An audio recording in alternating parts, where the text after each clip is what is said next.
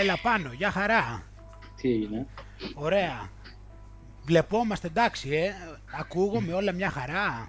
Όλα μια χαρά και εσύ και εγώ υποθέτω. Ωραία, ναι, ξέρεις, έχω βάλει τώρα και ακούω το... Ακούς αυτή εδώ τη μουσικούλα. Ε, ακούγεται καθόλου Ναι. στο μικρόφωνο.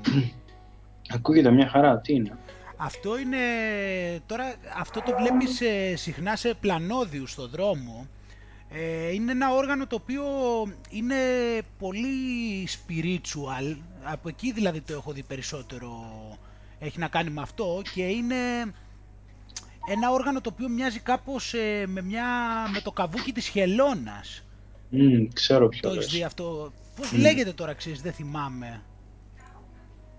Κάφκαλο. Όχι της χελώνας πώς λέγεται, το όργανο πώς λέγεται.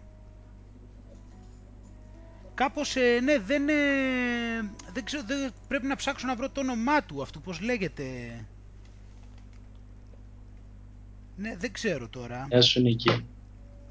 Ναι, δεν σε ακούει τώρα, είναι γιατί έχω τα ακουστικά. Μμ. Πώς πάει πάνω, όλα καλά, εντάξει. Όλα μια χαρά, Άγγελε. Ε, να συνεχίζουμε τα κλασικά. Διάβασμα, σειρές, Ναι, θα έχω κι εγώ... παιχνίδια. Και παιχνίδια, ε. θα έχω να σου πω και για σειρές. Ε, και εγώ έχω κάνει μια καινούργια ανακάλυψη. Θα σου πω. Οχο. Αλλά τώρα κάτι, ναι, απλώς ήθελα να, να τονίσω, τώρα μια και το σκέφτομαι, δεν θέλω να φύγω από αυτό το θέμα, είναι αυτό το όργανο. Σου λέω τώρα, είναι πραγματικά δηλαδή έτσι πολύ, πολύ απόκοσμο. Είναι τόσο πολύ χαλαρωτικό, είναι τόσο πολύ απόκοσμο, είναι τόσο πνευματώδες. Είχα δει και ένα βίντεο πριν κάποια χρόνια που ήταν ε, κάποιος, κάποια που έπαιζε αυτό το όργανο και ήταν πραγματικά πάρα πολύ ωραία η μουσική που έβαζε. Ναι, αυτό το βλέπεις συχνά σε πλανόδιους, ξέρεις, στον δρόμο. Αυτή τώρα της έχω... Είχα δει ένα βίντεο αυτή, μήπως λέει εδώ, σε ένα βίντεο που είδα σήμερα. Μήπως λέει εδώ πώς λέγεται αυτό το όργανο. Λέγεται, μήπως λέγεται Opsilon Handpan. Ή στα γαλλικά λέγεται έτσι, Opsilon...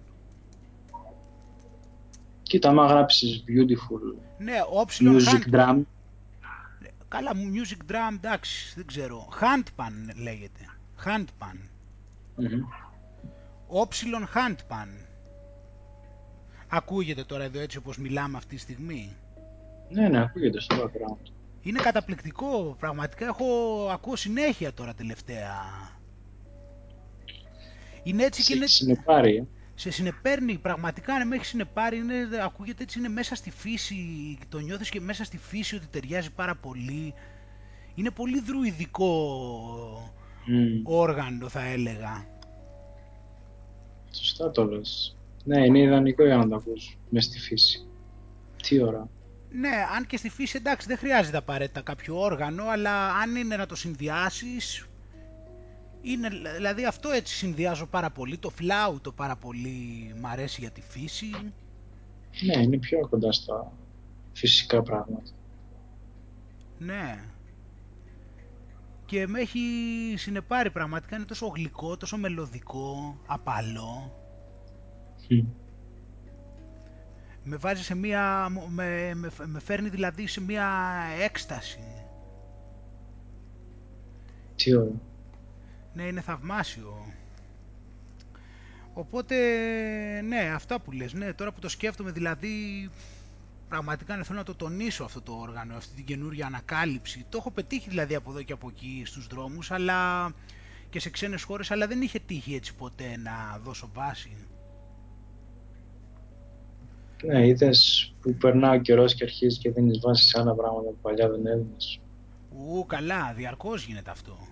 Πάρα πολύ συχνά. Όλο και σε καινούρια πράγματα και σε διαφορετικά. Εντάξει, έχει να κάνει και με τη... Εντάξει, έχει να κάνει βέβαια πάντα και τα πράγματα αλλάζουν. Έχει να κάνει και σε τι φάση βρίσκεσαι. Απλώς εγώ τώρα περνάω, ξέρεις, όσο περνάει ο καιρός έχω μια κορύφωση, ξέρεις, όλο και ανεβαίνει αυτή η τάση μου προς τη φύση, έτσι, έχει μια, είναι σε πολύ ανωδική πορεία. Όλο και φτάνω, δηλαδή δεν ξέρω μέχρι πόσο πολύ μπορεί να φτάσει αυτή μου, η- έτσι, αυτός ο θαυμασμός, αυτή μου η μεγάλη αγάπη. Μια χαρά τα πως. Ε, Γιατί αυτό είναι το φυσιολογικό κιόλας. Α, Από ό,τι καταλάβαμε πάνω, από ό,τι φαίνεται, από ό,τι φαίνεται πάνω, τώρα είδες το άλλο εκεί το βιβλίο που σου, που σου έστειλε εκεί που το ήξερες βέβαια, Ναι. είχε να κάνει για, το, για την πνευματικότητα τώρα και για την ψυχολογία των φυτών. Δηλαδή, που, ποιος να σου ενημερώσει ρε γάμο το και να σου πει ότι, δηλαδή, ότι τα φυτά έχουν ψυχολογία; Ε, γι' αυτό σου λέω, τα τελευταία χρόνια αρχίζουν και βγαίνουν κάποια τέτοια πράγματα που λες τώρα ότι ξέρεις κάτι γίνεται. Και το ενδιαφέρον ποιο είναι ότι αρχίζει και δίνει βάση η επιστήμη και ο κόσμος στη, ε, στο τι γίνεται με άλλα είδη, πώς επικοινωνούν, πώς συμπεριφέρονται, δηλαδή αρχίζει και φεύγει αυτό η πρωτοκαθεδρία ξέρω εγώ, του ανθρώπου ότι και καλά ότι το κάνουμε εμείς είναι σωστό και ότι κάνουν τα υπόλοιπα πλάσματα είναι λάθος. Ίσως ναι. Και αυτό μετά έχει πολλές πτυχές, γιατί δεν είναι μόνο το σωστό και λάθος, είναι και θέμα το κατά πόσο το υπολογίζεις μετά το άλλο on, το κατά πόσο σε ενδιαφέρει ας πούμε αν θα το βασανίσεις ή όχι, στο κατά πόσο σε ενδιαφέρει αν θα το εκμεταλλευτείς ή όχι; Κοίτα για μένα είναι πολύ πιο σημαντικό γιατί ούτως ή άλλως ένας από τους πυλώνες είναι να βλέπεις τι γίνεται στη φύση και το πώς αντιδράει η φύση σε διάφορα πράγματα για να λύσεις και εσύ δικά σου θέματα. Mm. Και για παράδειγμα είναι το εξής τώρα που λέμε ρε παιδί μου και για ε, ψυχολογία που πες φυτών και τέτοια. Οι άνθρωποι έχουν ένα, ένα ζήτημα, έτσι, τους απασχολεί ένα θέμα άμα δεν δεις πώς λύνει το, το συγκεκριμένο ζήτημα ένα άλλο, δεν μπορείς να έχεις την πλήρη εικόνα.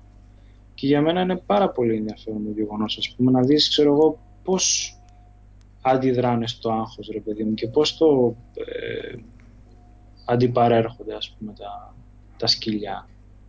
Πώς αντιπαρέρχονται, ας πούμε, τα, τα άλλα είδη. Αρχίζεις και παίρνεις στοιχεία, ρε παιδί μου, που μπορούν να σε βοηθήσουν στη δική σου αντιμετώπιση.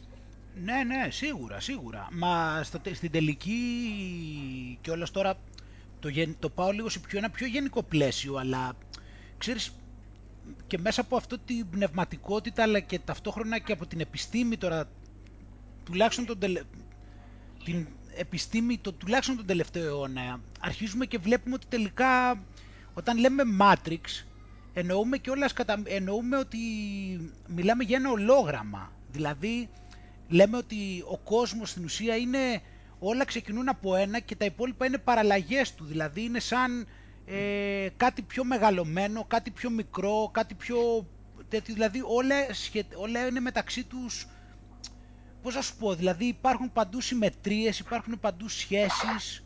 Έτσι. Δεν είναι, δηλαδή αυτές οι ομοιότητες που λες ότι αναγνωρίζεις, ε, αναγνωρίζουμε στη φύση και μπορούμε να πάρουμε από εκεί παραδείγματα είναι γιατί στην ουσία είμαστε όλοι ενωμένοι, αλλά όλοι είμαστε ένα ολόγραμμα του ενός. Είναι διαφορετικές εκφράσεις. Ναι, αυτά λοιπόν έχουν σχέσεις μεταξύ τους. Εννοώ δηλαδή και στον τρόπο που αντιδρούν και στον τρόπο που είναι κατασκευασμένα. Δηλαδή σκέψου τώρα ότι ας πούμε με τους πυθίκους σου λέει ότι έχουμε το 99 τρώω ξεχάσει το νούμερο πώς ήταν 99% ίδια τέτοια με το... Εδώ δηλαδή βλέπεις με είδη τα οποία είναι πολύ άσχετα από τους ανθρώπους και θα δεις ξέρω εγώ ότι έχω το γονιδίωμα είναι ίδιο ξέρω εγώ σε 60-70%. Με τι, με, με ψάρια ξέρω εγώ και με αυτά. Φαίνεται δηλαδή και σε τέτοια πράγματα τόσο μετρήσιμα πλέον. Ε, φυσικά. Φυσικά. Όσο ανακαλύπτεις πράγματα, Άγγελε, με τα, με τα ζώα και τα, ακόμα και τα φυτά και λες τώρα εντάξει, πραγματικά είναι αυτό που, που λένε οι φωτισμένοι άνθρωποι, ας πούμε, ότι είμαστε. Ναι, δεν είναι τυχαίο δηλαδή που στον Τάο, ξέρω εγώ, παράδειγμα, σου βρίσκει πολλές σχέσεις, ας πούμε, με το νερό, με τα φυτά και με αυτά. Αυτό γίνεται γιατί δεν είμαστε τόσο διαφορετικοί από αυτό όσο έχει παρουσιαστεί από την ηλιστική νοοτροπία που θέλει να μας διαχωρίσει από τα υπόλοιπα είδη και γενικότερα να μας διαχωρίσει από τον έναν με τον άλλον. Δεν έχουμε δηλαδή τόσο πολύ τέτοιο. Και ξέρεις αυτό τώρα μου έρχονται πολλά, δηλαδή πάνε και σε διαφορετικές εκφάνσεις. Δηλαδή, παράδειγμα, ένα παράδειγμα που θέλω να σου πω τώρα και κολλάει και δεν κολλάει με αυτό που λέμε, απλώς μου έρχονται τώρα, δεν ξέρω τι μου ήρθε. Λέμε ας πούμε για έναν άνθρωπο ότι ας πούμε παρασύρεται στον τάδε τομέα και λέμε γιατί έχει εκεί αυτή την, ε, αυτό τον εθισμό, ok; Okay. Και λέμε, ας πούμε, ο άλλος καπνίζει και λέμε εμείς για ποιο λόγο καπνίζει, ξέρω εγώ, αφού δεν είναι σωστό και δεν είναι δυνατόν και να το κόψει και το ένα και το άλλο. Εντάξει; Εμείς το λέμε αυτό το πράγμα. Για, ε, και μέσα του ο κάθε άνθρωπος σκέφτεται, εντάξει, έχω δικαίωμα να το πω γιατί εγώ δεν είμαι εθισμένος στο κάπνισμα. Εντάξει; Δεν ναι. σκέφτεται εκείνη την ώρα να σκεφτεί ότι εσύ μπορεί να μην είσαι εθισμένος στο κάπνισμα, αλλά έχεις παρομοίως κάποιο άλλου είδους εθισμό. Και δεν Έτσι. είσαι σε θέση να διακρίνεις ότι και εσύ είσαι κάτι παρόμοιο με αυτόν. Έτσι. Πολύ γιατί, αν, το γιατί αν αυτό το έκανες, δεν θα τον έβλεπε. Θα τον έβλεπε τον άλλον που είναι εθισμένος στο κάπνισμα με πιο πολύ ενσυναίσθηση. Ε, φυσικά. Πάρα πολύ καλά αυτό που είπες. Γιατί ούτως ή άλλως και στη, και στη σχολή, όταν μας μιλάγανε για τους εθισμούς, μας έλεγαν ότι δεν είναι μόνο εθισμοί στις, στις ουσίες. Και όταν λέμε ουσίες εννοούμε ε, όχι μόνο τα ναρκωτικά. Ας πούμε, μπορεί άλλο ρε παιδί μου να είναι εθισμένος τι να σου πω, στο φαΐ, μπορεί να είναι στα ναι, ναι. γλυκά, μπορεί να είναι στο τζόγο, μπορεί να είναι σε, και ακόμα και στις, στις σχέσεις με τους άλλους ανθρώπους. Άρα, ναι, αν θα έπρεπε όλα αυτά τα πράγματα να μας φέρουν πιο κοντά, ας πούμε, και να πούμε ξέρεις κάτι, το καταλαβαίνω γιατί έχω περάσει, ή, είμαι ρε παιδί μου σε μια παρόμοια φάση. Ναι, Καλά, για εθισμού έχουμε μιλήσει και συγκεκριμένα. Εμένα αυτό ήταν ένα παράδειγμα, έτσι. Δεν μιλάω μόνο για τους εθισμού. Απλώς το λέω με την έννοια ότι, ξέρεις, άμα δεν έχεις άμα δεν έχεις ψαχτεί επαρκώς ή δεν θέλεις να ψαχτείς, νομίζεις ότι είσαι διαφορετικός. Αλλά αν αρχίσεις και πας πιο πολύ στο βάθος των πραγμάτων, θα αρχίσεις και θα βλέπεις πολλά κοινά στοιχεία. Αυτό θέλω να πω.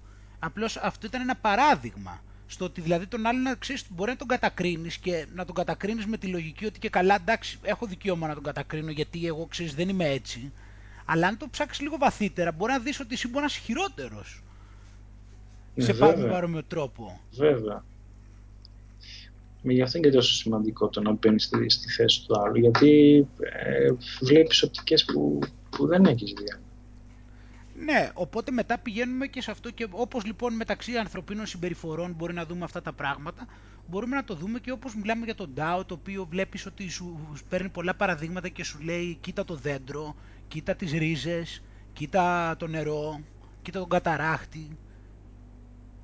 Δεν είναι τυχαίο που μπορούμε και βρίσκουμε διαρκώς δηλαδή τέτοιες παρομοιώσεις και σου λέει ότι όπως, όπως το νερό έτσι και η ζωή ας πούμε και πάρα πολλά μύρια πράγματα μπορούμε να δούμε. Και αυτό είναι στην ουσία τι είναι η σοφία τελικά, από, πού, από τι είδους σοφία πηγάζει, γιατί τώρα διάβασα και ένα βιβλίο τώρα, λέγεται The Reality Unveiled, mm-hmm. το οποίο είναι ωραίο βιβλιάρα έχει πάρει. Τότε τώρα άλλο κουβέντα αυτό, δεν θα πω τώρα για το βιβλίο, απλώς επειδή μιλούσε εκεί, μου υπενθύμησε πάλι αυτά τα πράγματα που λέμε ότι όλοι είμαστε ενωμένοι, έτσι, αυτά πηγάζουν από μια τέτοιου είδους σοφία, ότι πρόκειται για ότι όλοι στην ουσία είμαστε ενωμένοι, ότι όλοι είμαστε, ό,τι βλέπεις είναι μια έκφανση του ενός. Και το οποίο είναι, δηλαδή όλα είναι το ίδιο σε, μια διαφορετικό, σε ένα διαφορετικό σενάριο στην ουσία, κατά μία έννοια. Πώς λέμε δηλαδή ότι όλα είναι ενέργεια με διαφορετική δόνηση όμως, διαφορετική δηλαδή συχνότητα, Mm-hmm. Πώς παίρνουμε δηλαδή τα, τα χρώματα ας πούμε, σε τα χρώματα είναι ένα, το οπτικό, το οπτικό φάσμα είναι ένα πολύ μικρό πλαίσιο, είναι από 400 έως 700 νανόμετρα μήκος κύματος. Πώς λέμε ότι τα χρώματα είναι, είναι αυτά που βλέπουμε, απλά είναι άλλες εκφάνσεις, δηλαδή είναι απλά άλλο, άλλο χρώμα, άλλη οπτική, έτσι και οτιδήποτε υπάρχει είναι, μια, είναι το ίδιο αλλά σε διαφορετική οπτική, είναι δηλαδή ενέργειες διαφορετικής δόνησης, δηλαδή διαφορετικής συχνότητας. Συχνότητας δηλαδή σημαίνει δόνηση αναχρόνο. Αυτό είναι η συχνότητα στη φυσική. Είναι, είναι ένα δευτερόλεπτο πόσα μήκη κύματος. Αυτό είναι δηλαδή, είναι, εκεί είναι που διαχωρίζεται το πράγμα. Δηλαδή όλα είναι το ίδιο, απλώς έχουν διαφορετικό, διαφορετική το πώς πάλλονται. Και σε όσο πιο ανώτερα επίπεδα πηγαίνεις, τόσο πιο υψηλές είναι οι συχνότητες. Οπότε αυτά από εκεί πηγάζουν αυτά, δηλαδή το γεγονός ότι υπάρχουν ομοιότητες με τη φύση, με όλα αυτά, ένας άνθρωπος έχει αυτή την τάση να βλέπει προς αυτήν την κατεύθυνση και να έχει αυτού του είδους την ενσυναίσθηση, είναι αυτός που έχει αρχίσει και αντιλαμβάνεται αυτή τη σοφία, την πραγματική, την οποία δεν μας επιτρέπουν οι αισθήσεις μας να δούμε. Γι' αυτό και προσπαθούμε να εξελιχθούμε πνευματικά, ούτως ώστε να πάμε πέρα από τις αισθήσεις, οι οποίες αισθήσεις δεν μας, μας κάνουν να νομίζουμε ότι είμαστε διαχωρισμένοι και διαφορετικοί. Οπότε σε ανώτερο επίπεδο, όταν πηγαίνεις στα ανώτερα επίπεδα, υπερβαίνεις τις αισθήσεις σου και αρχίζεις και καταλαβαίνεις ότι είμαστε ενωμένοι και ότι απλά είμαστε διαφορετικές εκφάνσεις του, του ίδιου νου. Και σε φέρνει πιο κοντά σε όλα τα φυσικά... Προφανώς. Ένας άνθρωπος δηλαδή ο οποίος βλέπει με αυτήν την κατεύθυνση, γι' αυτό και βλέπεις ότι το, το ύψιστο αγαθό είναι η αγάπη, είναι η ενσυναίσθηση. Εκεί δηλαδή είναι το κριτήριο δηλαδή της διαφορετικό, το, το ποιος δηλαδή ε, πηγαίνει προς τη σοφία και ποιος πηγαίνει προς την ε, άγνοια. Είναι αυτός ο οποίος όσο πιο πολύ πηγαίνεις προς την ένωση, κάνεις δηλαδή πράγματα τα οποία ευνοούν την ένωση, τόσο σοφότερος είσαι. Όσο πηγαίνεις πιο πολύ προς το διαχωρισμό, τόσο πιο στα χαμηλότερα επίπεδα πηγαίνεις της άγνοιας, τα σκοτάδια. Έτσι. Την κόλαση.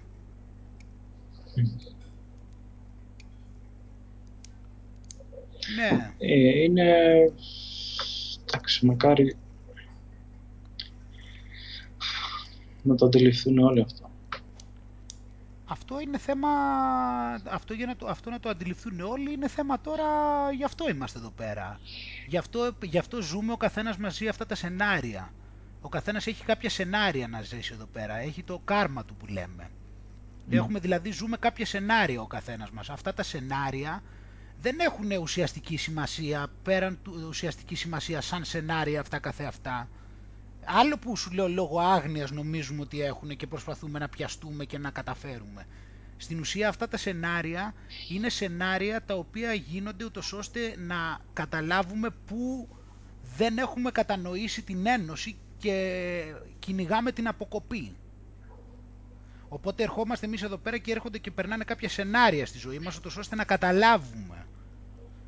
Να, τα, να ζήσουμε αυτά τα πράγματα και να χτυπηθούμε, να πονέσουμε, να ματώσουμε, να πάθουμε, να θυχτούμε, να νευριάσουμε, ούτως ώστε αυτά να τα καταλάβουμε αυτά, ούτως ώστε να ξέρουμε να, ότι δεν είναι πράγματα τα οποία αποτελούν σοφία και να, πάμε, να καταλάβουμε ότι το να επιζητούμε την αποκοπή δεν είναι σοφό, αντιθέτως είναι άγνοια. Και η οριμότητα έρχεται όσο πηγαίνεις περισσότερο προς την ένωση και τότε αρχίζεις και ανεβαίνεις επίπεδα. Και γίνεται και η ζωή σου πιο εύκολη. Ναι, αν γίνεται ευκολότερη, πάντα γίνεται ευκολότερη η ζωή σου σε αυτά τα πράγματα, γιατί πηγαίνεις σε ανώτερες συχνότητες. Και όσο πηγαίνεις σε ανώτερες συχνότητες, πηγαίνεις προς το αυτό που λέμε, αυτό είναι ο, ο παράδεισος που λέμε, ότι είναι στην επόμενη ενσάρκωση, μετά από την, ε, στην επόμενη ενσάρκωσή σου τα πράγματα είναι ευκολότερα. Ενώ όταν ε, τέτοιο είναι δυσκολότερα. Γιατί δεν έχεις καταλάβει και πρέπει να τα ξαναπεράσεις τα σενάρια. Είσαι δηλαδή μένεις, μένεις μεταξεταστέως. και έρχεσαι πάλι και ξαναγυρνάς. Σου λέει θα ξαναπέξεις.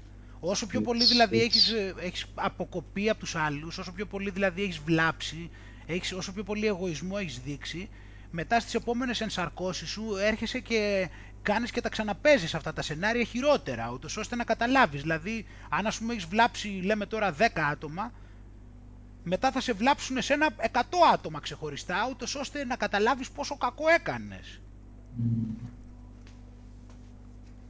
Ε, και αυτό γίνεται και στην καθημερινή ζωή, σε έναν βαθμό. Ναι, απλώς δεν θέλω να είμαι απόλυτος σε αυτό, γιατί βλέπω κάποιους ανθρώπους που δεν το καταλαβαίνουν και νομίζουν, χωρίς να μπορεί να ξέρουν απαραίτητα τη λέξη κάρμα ή και να την ξέρουν, νομίζουν ότι αυτή το κάρμα θα λειτουργήσει στην ίδια ενσάρκωση, ενώ αυτό δεν είναι απαραίτητο, κατάλαβες, δηλαδή κάποιος μπορεί, να, μπορείς σε όλη τη ζωή να εκμεταλλεύεται και να, σε, αυτό, σε αυτή την ενσάρκωση τη συγκεκριμένη να του βγει μέχρι το τέλος και ως το τέλος ξέρω εγώ να εκμεταλλεύεται. Άλλο που θα έχει υποστεί κάποιες ήττες, ενώ τέτοιο, αλλά αυτός μπορεί να μην έχει βάλει μυαλό. Δεν είναι απαραίτητο ότι θα βάλει μυαλό σε αυτή την ενσάρκωση. Κατα, κατάλαβες, δεν είναι απαραίτητο δηλαδή ότι κάποιος που τον βλέπεις ότι βλάπτει ανθρώπους ότι κάποια στιγμή σε αυτή την ενσάρκωση θα τιμωρηθεί. Μπορεί και να φτάσει 75 χρόνων και 80 και να πεθάνει κανονικά. Ναι, απλά η γενικότερη εικόνα είναι το, το σύνολο τι γίνεται. Γιατί όπως λέμε ρε παιδί μου ότι είμαστε ένα και τέτοια, ε, τα πράγματα λειτουργούν ρε παιδί μου και ολιστικά. Δηλαδή το σύνολο πως έχει θάρει ρε παιδί μου από τις πράξεις του άλλου όχι και το σύνολο πως αντιδράει. Μα όλα έχουν να κάνουν με το σύνολο. Άμα δεν αντιδράει το σύνολο τότε πάει να πει ότι δεν είναι μόνο λάθος του άλλου, είναι και λάθος του συνόλου ότι κάτι παίζει. Ε, ναι, γιατί προφανώς το σύνολο βρίσκεται σε χαμηλά επίπεδα συνειδητότητας σαν σύνολο. Γιατί όλα, γιατί όλα πηγαίνουν σε τέτοιο. Μα δεν υπάρχει κάτι το οποίο είναι ξεκομμένο έτσι κι αλλιώς. Αν κάποιος κάνει κάτι και το σύνολο δεν τον τιμωρεί, σημαίνει ότι έχει θέμα και το σύνολο. Ε, ε βέβαια. Εννοείται ότι, ε, εννοείται ότι δεν γίνεται να το πάρουμε, μα, μα αυτό δεν είναι που λέμε κιόλας όταν λέμε ότι είμαστε ενωμένοι εννοούμε ότι μιλάμε για ένα σύστημα. Δηλαδή αν έχεις ένα ποτήρι νερό, όλα τα μόρια του νερού παίζουν ρόλο. Δηλαδή αν πάρεις ας πούμε το, το, την ποσότητα του νερού που υπάρχει σε ένα ποτήρι και βγάλεις το μισό έξω και το, το ανεβάσεις τη θερμοκρασία και μετά το ξαναρίξεις μέσα, τότε θα ανέβει η θερμοκρασία όλου του νερού. Ό,τι και να γίνεται έχει να κάνει με τα άλλα. Αυτό είναι ένα αμφισβήτητο. Τώρα που είπες αυτό το παράδειγμα, είναι αστείο το πώς γίνονται πράγματα, ρε παιδί μου, ξέρω εγώ, στην εξωτερική ζωή και ενώ βλέπεις, ας πούμε, στη φύση να γίνονται συνέχεια, ξέρω εγώ, δεν κάνουμε την σύνδεση και νομίζουμε ότι τα πράγματα, το, τα ανθρώπινα είναι τελείως ξεκομμένα, ρε παιδί μου, από, τα υπόλοιπα. Ενώ στη φύση βλέπεις, ξέρεις, ότι το ένα είδος, ρε παιδί μου, πώς το λένε, επηρεάζει το άλλο συνεχώς. Βλέπεις το πώς το, τα ίδια είδη, ρε παιδί μου, που κοινωνούν μεταξύ τους και εμείς, ξέρεις, δεν δίνουμε σημασία σε αυτό.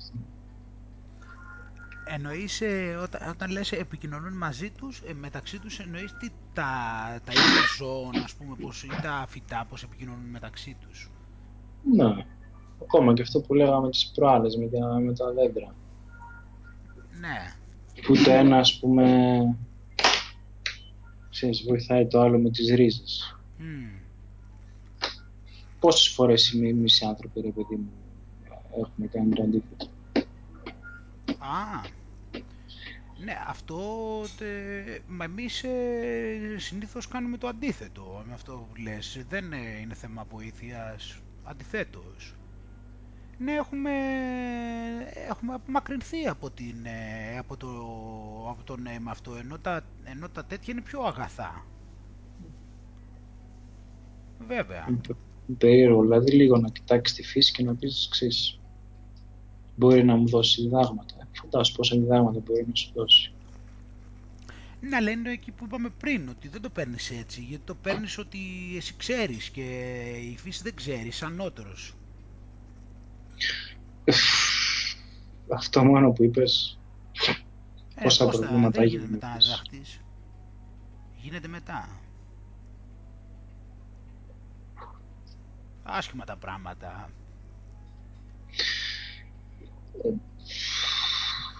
Θέμα είναι η φύση έχει, σου έχει δώσει απλόχερα ρε παιδί μου, πολλά πράγματα για να διδαχθείς. Και απλά ξέρεις, πρέπει να κοιτάει να γυρίσεις λίγο το κεφάλι σου και να δεις Ε, όχι, δεν, δεν, δεν, δεν νομίζω ότι είναι θέμα ότι στα έχει δώσει η φύση. Απλώς η φύση ε, είναι η φύση, είναι κάτι τεράστιο. Δηλαδή, αυτό δεν το, εγώ δεν το παίρνω με την έννοια μας έχει δώσει. Έτσι είναι. Δεν είναι ότι το έκανε για μας, το, το έκανε δηλαδή... Εσύ. Μας το κάνει η φύση για μας. Έτσι είναι. Όχι ότι είπε, είπε η φύση ότι να πάρτε παιδιά να διδαχτείτε. Απλώς αυτά είναι, πράγματα τα οποία αυτά χρειάζεται να ερχόμαστε στην κατανόηση γιατί σου λέω μετά όλα, άμα τα βάλεις δηλαδή και τα δεις θα δεις ότι τελικά εκεί είναι το θέμα, το κατά πόσο θα μπορέσεις να αισθανθείς την ένωσή σου με τα πάντα και μέσω της ενώσεως σου με τα πάντα θα παίρνεις μετά διδαχές από όλα. Θα επίσης, επίσης δεν θα υποτιμάς. Γιατί εκεί είναι το θέμα που είπαμε πριν. Δηλαδή όταν κάτι το υποτιμάς δεν θα διδαχτείς από αυτό ή άμα σου είναι αδιάφορο. Όταν το καταλάβουμε αυτό το πράγμα ότι όλοι είμαστε διαφορετικές πτυχές, είναι απλό, δηλαδή υπάρχει η μονάς. η μονάς. Αυτό είναι που λέμε στην ουσία ο, ο Θεός κατά μία έννοια. Αυτό είναι το, πέραν με τις θρησκείες και με αυτά, είναι, είναι η μονάς, είναι το ένα και μοναδικό το όλον, το ένα και όλα. Όλα αυτά λοιπόν που βλέπουμε, αυτά τα τέτοια είναι σενάρια, είναι διαφορετικά πολλαπλά. Αυτό, αυτό δηλαδή, αυτή η μονάς δηλαδή στην ουσία έχει πολυπίκυλα α, α, άπειρα διαφορετικά ενδεχόμενα τα οποία εξελίσσονται και σε διάφορα βάση πολλαπλών πολυπίκυλων σεναρίων. Αυτό είναι το τέτοιο. Δηλαδή όλα έχουν την ίδια αρχή και αυτή η ίδια η αρχή, πώς το λένε, ε, εξελίσσει, όχι εξελίσσει, είναι ότι εκπέμπει, σαν να λέμε τον εαυτό της, σε υπερπολαπλά σενάρια. Αυτό είναι που γίνεται, αλλά εμείς αυτό πρέπει να το καταλάβουμε. Και μέσω αυτών των σεναρίων είναι που είπαμε ότι είναι που γίνεται και η, η όλη διαδικασία ότι είμαστε στην, νομίζουμε ότι είμαστε στην αποκοπή και χρειάζεται να γίνει ο κύκλος όλος αυτός και να φτάσουμε στην ορίμανση και να καταλάβουμε την ένωση και όλο αυτό το τέτοιο ότι ξεκινά, ότι έχουμε την ίδια αρχή όλα. Έτσι. Γι' αυτό λέμε για την αγάπη και την ενσυναίσθηση και την ένωση και με αυτά και γι' αυτό λέμε ότι στην ουσία η κακή συσσαγωγικά είναι το κακό, δηλαδή είναι η αποκοπή και ο διαχωρισμός. Σε όλες τις εκφράσεις. Ναι, με όποιο τρόπο και να το βλέπεις, εκεί είναι που φαίνεται η διαφορά δηλαδή. Και δεν είναι κακή με την έννοια της κακής της, της τιμωρίας. Αυτό είναι το θέμα. Είναι θέμα άγνοιας. Είναι αυτό που έλεγε δηλαδή ο Πλάτων, εγώ που το θυμάμαι συνέχεια και έρχομαι και το λέω. Δηλαδή είναι το ουδής εκών κακός, αλλά εξ αγνίας. Ότι δηλαδή η κακία, αυτό που λέμε κακία, είναι θέμα ότι απλά δεν έχεις καταλάβει. Είσαι δηλαδή είσαι σε χαμηλό επίπεδο συνειδητότητας, απλά δεν ξέρεις τι σου γίνεται. Αυτό σημαίνει ότι είσαι με την αποκοπή. Αυτό είναι ότι είμαι με την αποκοπή. Είναι επειδή είμαι αδαής.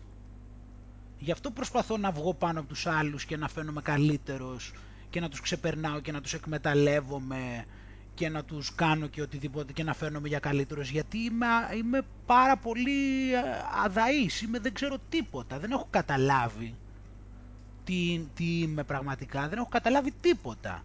Οπότε επειδή δεν έχω καταλάβει, παρασύρωμαι από τις αισθήσεις μου. Και προσπαθώ να φανώ ότι είμαι πιο καλός, ε, συγκρίνομαι με τους άλλους, παρουσιάζομαι ότι είμαι εξυπνότερος, ότι είμαι το ένα, ότι είμαι το άλλο προσπαθώ να τους εκμεταλλευτώ είναι το τέτοιο. Είναι θέμα άγνοιας, αυτό σου λέει. Mm. Ε, γι' αυτό βλέπεις και είχα δει μια εικόνα στο ίντερνετ και σου έλεγε από τη μία το, είχε από τη μία τον Τζαν, τον, τον Ρουσό και σου έλεγε ρε παιδί μου ότι θεωρώ ότι οι άνθρωποι είναι γενικά καλοί και ξέρεις απλά τους μαθαίνεις κάποια πράγματα ή αυτό που λες του κάνουν κακό ας πούμε δεν ξέρουν και έχεις την απ' την άλλη ας πούμε το αυτό που είχε γράψει τον ηγεμόνα που σου έλεγε ότι θεωρεί ότι οι άνθρωποι είναι κατά βάση κακοί. Το Μακιαβέλη, ναι. Ε, και εντάξει, βλέπεις πολλά μακιαβελικά ας πούμε, πράγματα σύγχρονα. Ναι, αυτά βέβαια είναι... έχουν περαστεί στο υποσυνείδητο της κοινωνίας σε έναν πολύ μεγάλο βαθμό και... Και είχε, είχε ενδιαφέρον γιατί το βιβλίο τώρα που διαβάζαμε τον Άντλερ που είχαμε πει πριν μια-δυο φορές, πριν μια-δυο... το πρόσφατο προηγούμενο podcast. Ναι. Ε, είχε, είχε ενδιαφέρον και σκέφτηκε γιατί έλεγε κάποια στιγμή ο Άντλερ το εξής.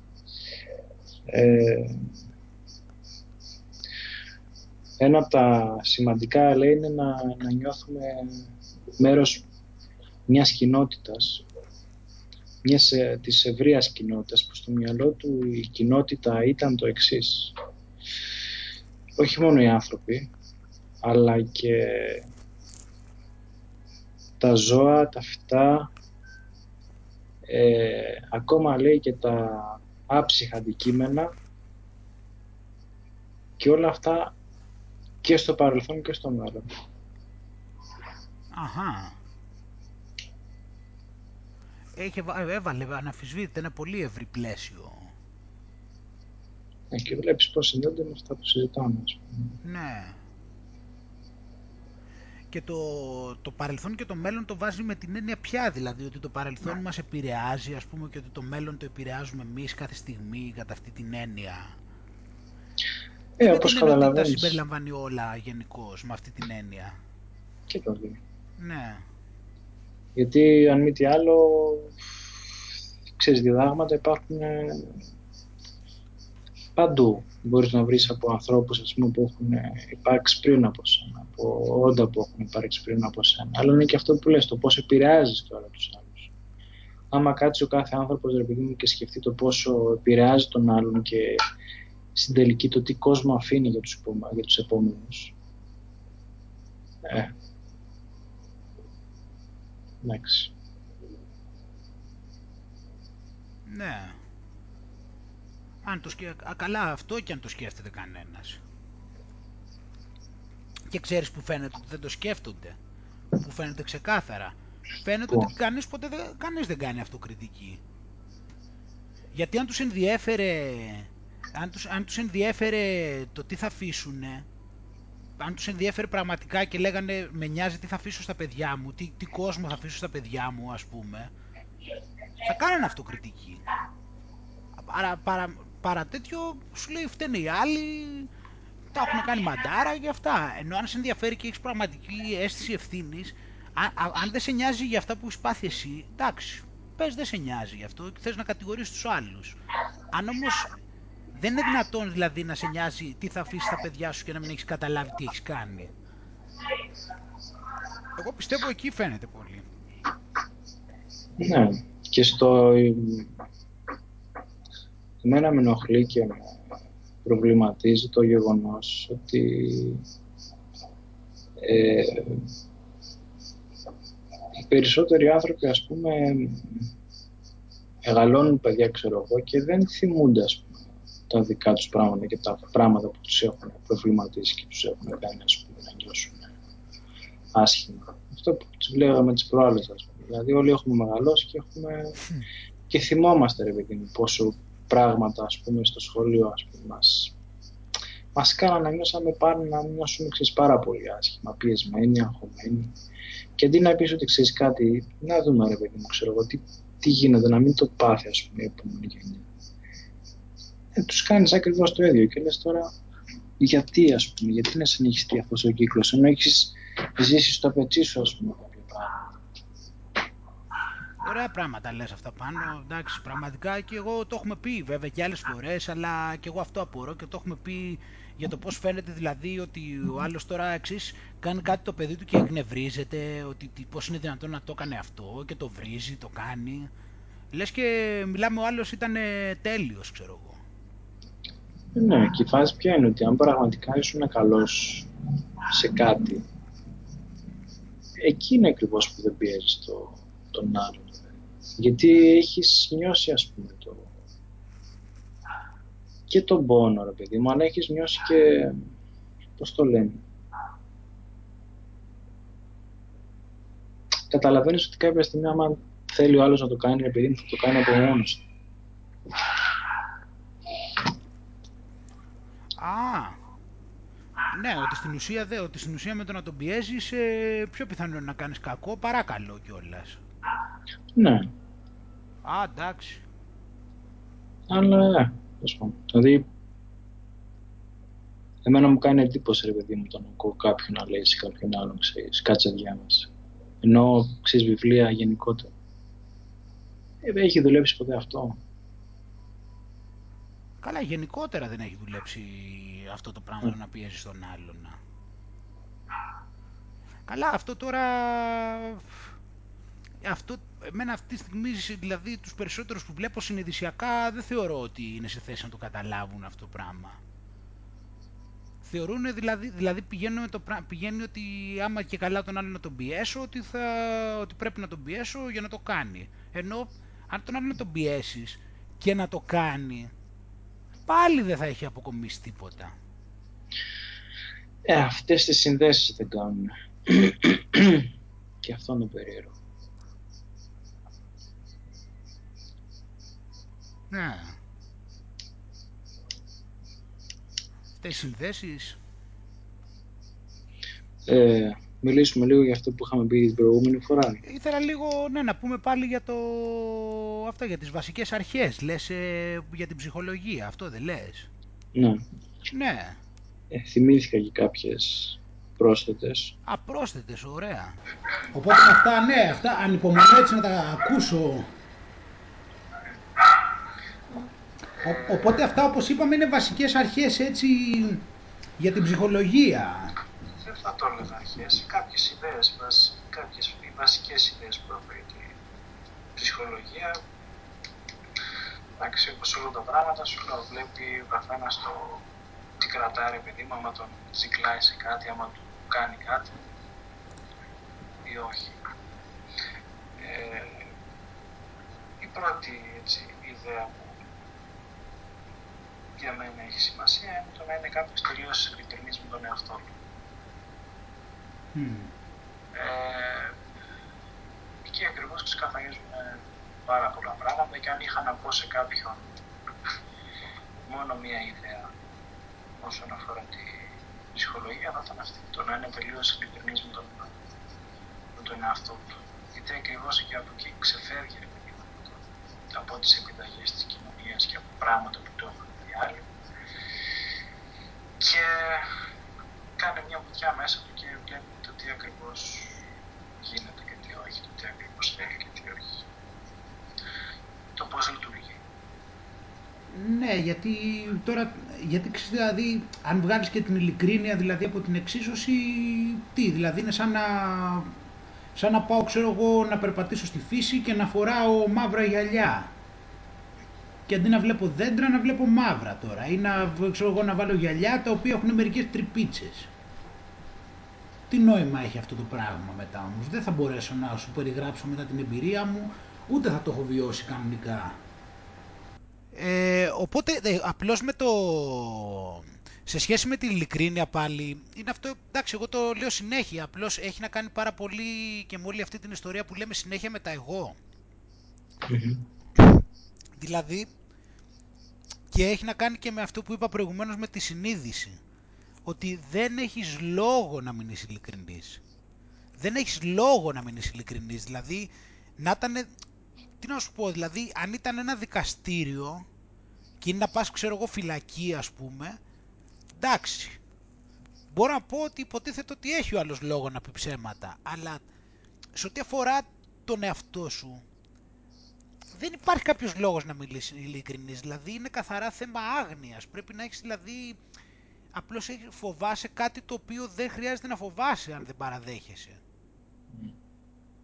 Είναι αυτό που λέμε Έτσι. συνέχεια δηλαδή. Δηλαδή με το να, να μην παραδέχεσαι πράγματα για τον εαυτό σου, μόνο να χάσεις έχεις. Δεν υπάρχει τίποτα που να κερδίζεις και σίγουρα χάνεις.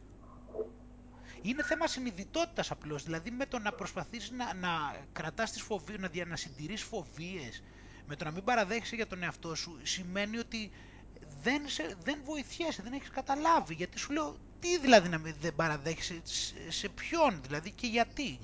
Σημαίνει ότι δεν έχεις καταλάβει, ότι δεν θες οι άλλοι να σκεφτούν κάτι άσχημο για σένα, δεν θες εσύ για κάποιους, κάποιες συνδέσεις παράλογες που σου κάνει να μην δεχτείς κάτι για σένα. Γιατί αλλιώς; Έτσι. Και ειδικά στο να είναι κάποιος ε, ειλικρινής και σε αρνητικά πράγματα, σε εισαγωγικά αρνητικά πράγματα.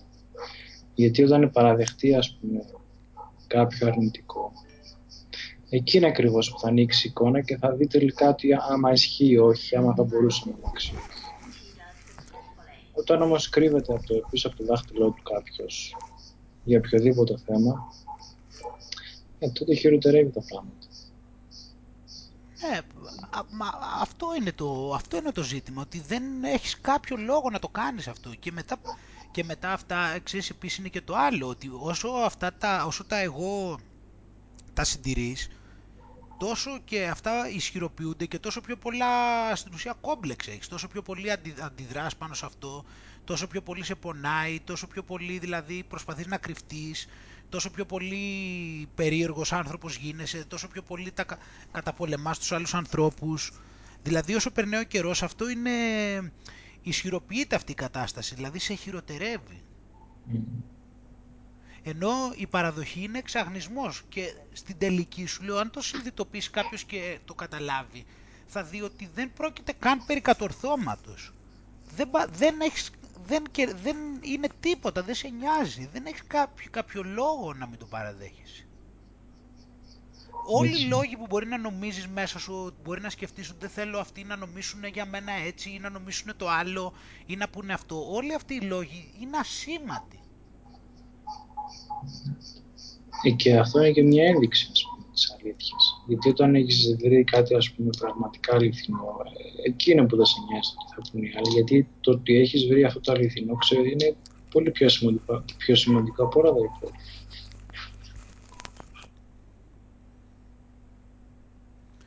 Αυτό, αυτό κι αν είναι. Μα στην ουσία αυτό κανονικά. Αυτό είναι που το λένε και πολλοί και γνωστικοί στην ουσία. Είναι κάθε φορά που λέει, κάθε φορά λέει που εντοπίζεις κάποιο εγώ, είναι η ώρα λέει για, για γιορτή. Είναι η ώρα λέει για πανηγυρισμούς. Έτσι. Είναι, είναι, είναι ώρα ε, εορτασμών και πανηγυρισμών και μεγάλης χαράς.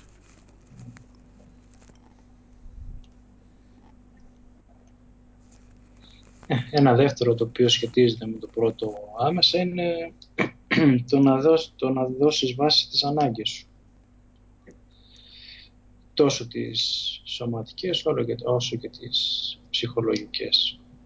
Στις δικές σου, εν, εννοείς mm. τις ε, ανάγκες τις προσωπικές που έχεις εσύ συγκεκριμένα, τις δικές σου τάσεις; Ναι. Και όχι τις ε, ανάγκες που σου λένε κάποιοι άλλοι ότι πρέπει να έχεις αλλά και πάλι να ρίξεις μια βαθιά βουτιά, ας πούμε, και να δεις, ok, τι θέλω πραγματικά. Ναι. Να είναι τα πράγματα, ε, να είναι καθαρά, δηλαδή σύμφωνα με το τι εσύ θεωρείς, το τι εσύ αισθάνεσαι ότι είναι κατάλληλο για σένα και αυτό μπορείς να το καταλάβεις και παίρνοντας και feedback, έτσι, μέσα από τη ζωή σου. Δηλαδή, κοιτάζοντας σε ποιες περιπτώσεις έχασες τον έλεγχο του χρόνου, ε, σε ποιες περιπτώσεις ε, αυθόρμητα πηγαίνεις προς τα εκεί, ποια πράγματα ας πούμε θα τα έκανες έτσι κι αλλιώς ανεξαρτήτως αποτελέσματος και τα απολαμβάνεις εκείνη την ώρα, με τι θέλεις να καταπιάνεσαι πιο πολύ, με τι θέλεις να, γιατί θέλεις να μιλάς περισσότερο, ε, ποιο, ποια κατηγορία, σε ποιες κατηγορίες ανθρώπων ε, έρχεσαι πιο κοντά μαζί τους. Έτσι, είναι καλό που φέρνεις παραδείγματα ναι, γιατί βλέπεις ότι αυτές οι διαρευνήσεις είναι εκείνα ακριβώς που βρίσκεις για μάτια.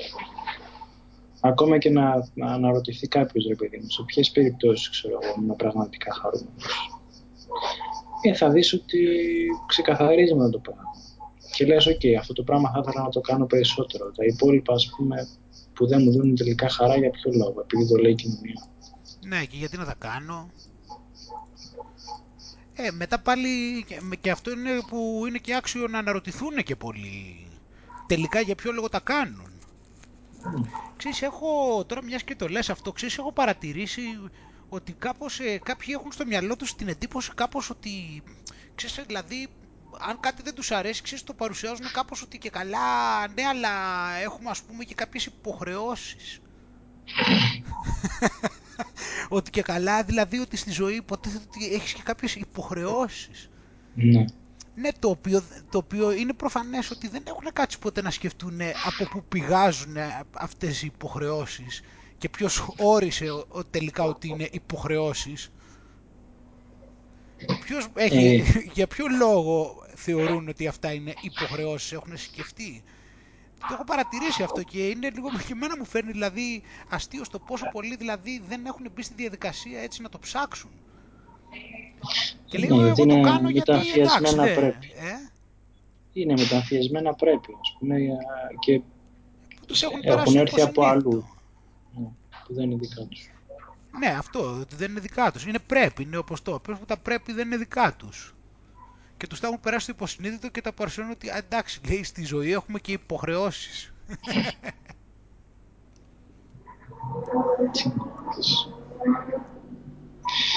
Ε, ναι. Ε, και εντάξει, πριν ας πούμε που μου θύμισες λίγο άλλη μια ιδέα με, για τις φαλιάρες που ουσιαστικά η ζωή σου δίνει ρε παιδί μου κάποιες φαλιάρες. Ε, μέχρι να, να βρεις τα πράγματα ρε παιδί μου που σου κάνουν καλύτερη τη ζωή.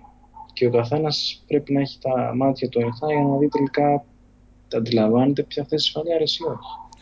Ναι. Αυτό είναι και ένα, κάτι μεγαλειώδες και για τη ζωή κιόλας. Αυτό που λέγαμε, ότι είναι, δηλαδή είναι, είναι μεγαλειώδες το γεγονός ότι η ζωή ρε παιδί μου θα έρθει και θα σου δίνει σφαλιάρες μέχρι να στρώσεις, δηλαδή θα τρως σφαλιάρες μέχρι να το καταλάβεις. Δηλαδή είναι θέμα, δηλαδή όσο περνάει ο καιρός δείχνεις και μεγαλύτερη άγνοια αν ισχυροποιούνται οι σφαλιάρες και εσύ συνεχίζεις.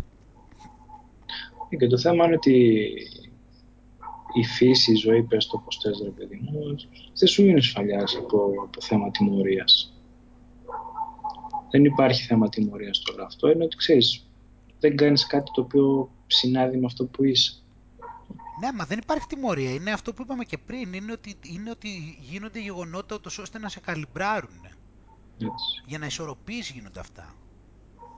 Όπως και αυτά που σου συμβαίνουν, αυτά που είπαμε στη ζωή, το πώς σου συμβαίνει η ζωή, είναι στοιχεία ούτως ώστε να παίρνεις μαθήματα για να ισορροπείς, για να παίρνεις τα μαθήματα και να πηγαίνεις πιο κοντά στο φυσιολογικό, στη φύση των πραγμάτων. Και έχει αυτή τη σοφία η ζωή. Αυτό είναι επίσης το ενδιαφέρον που δεν καταλαβαίνει ένας που είναι πάρα πολύ ληστής. Ότι έρχεται η ζωή από μόνη της και έχει, τα, έχει, τα, τα, έχει τους τρόπους για να σε καλυμπράρει. Αυτό είναι το ενδιαφέρον. Θα στο δείξει δηλαδή. Ναι, και θα το νιώσεις κιόλας πάρα πολύ. Ναι. Μέσα από την ηρεμία, μέσα από τη χαρά, μέσα από ξέρεις, τέτοια πράγματα. Αυτό είναι το, το θετικό, ναι. Δηλαδή θα το δεις και το καλό και το κακό, δηλαδή θα καταλάβεις. Και όταν είσαι σε κακό δρόμο, δηλαδή θα σου ρίχνει τις φαλιάρες αβέρτα και όταν είσαι σε καλό δρόμο θα το αισθάνεσαι ότι είσαι σε καλό δρόμο. Έτσι ακριβώς. Έτσι ακριβώς. Κοίτα να δεις τι καταπληκτική σοφία τώρα, κάτι τι, τι υπέροχο που είναι όλο αυτό. Ε, αυτό και από μόνο του Άγγελε σου καλυτερεύει τη ζωή γιατί λες τώρα okay, σε ποια πράγματα ρε παιδί μου νιώθω άσχημα σε ποια πράγματα ας πούμε νιώθω καλά ή και αρχίζει σιγά σιγά και πετάς ας πούμε τα πράγματα που δεν έχουν μέσα και αυτό είναι που έλεγες και που είχες παρατηρήσει σε ποια πράγματα ήσουν καλός και σε ποια δεν ήσουν. Και έβλεπες πόσα κοινά, πώς, ποια στοιχεία υπήρχαν και συγκεντρωνόντουσαν σε αυτά που τα πήγαινες καλά και σε αυτά που δεν τα πήγαινες. Βέβαια.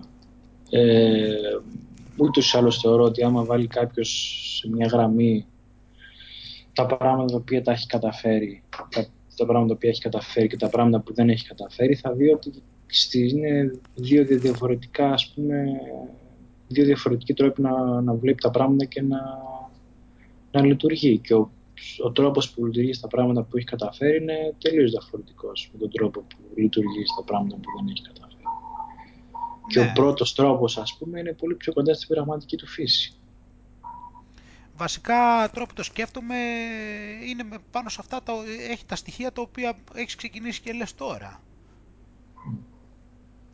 γιατί είναι πιο κοντά στο, στο ουσιαστικό σου είναι.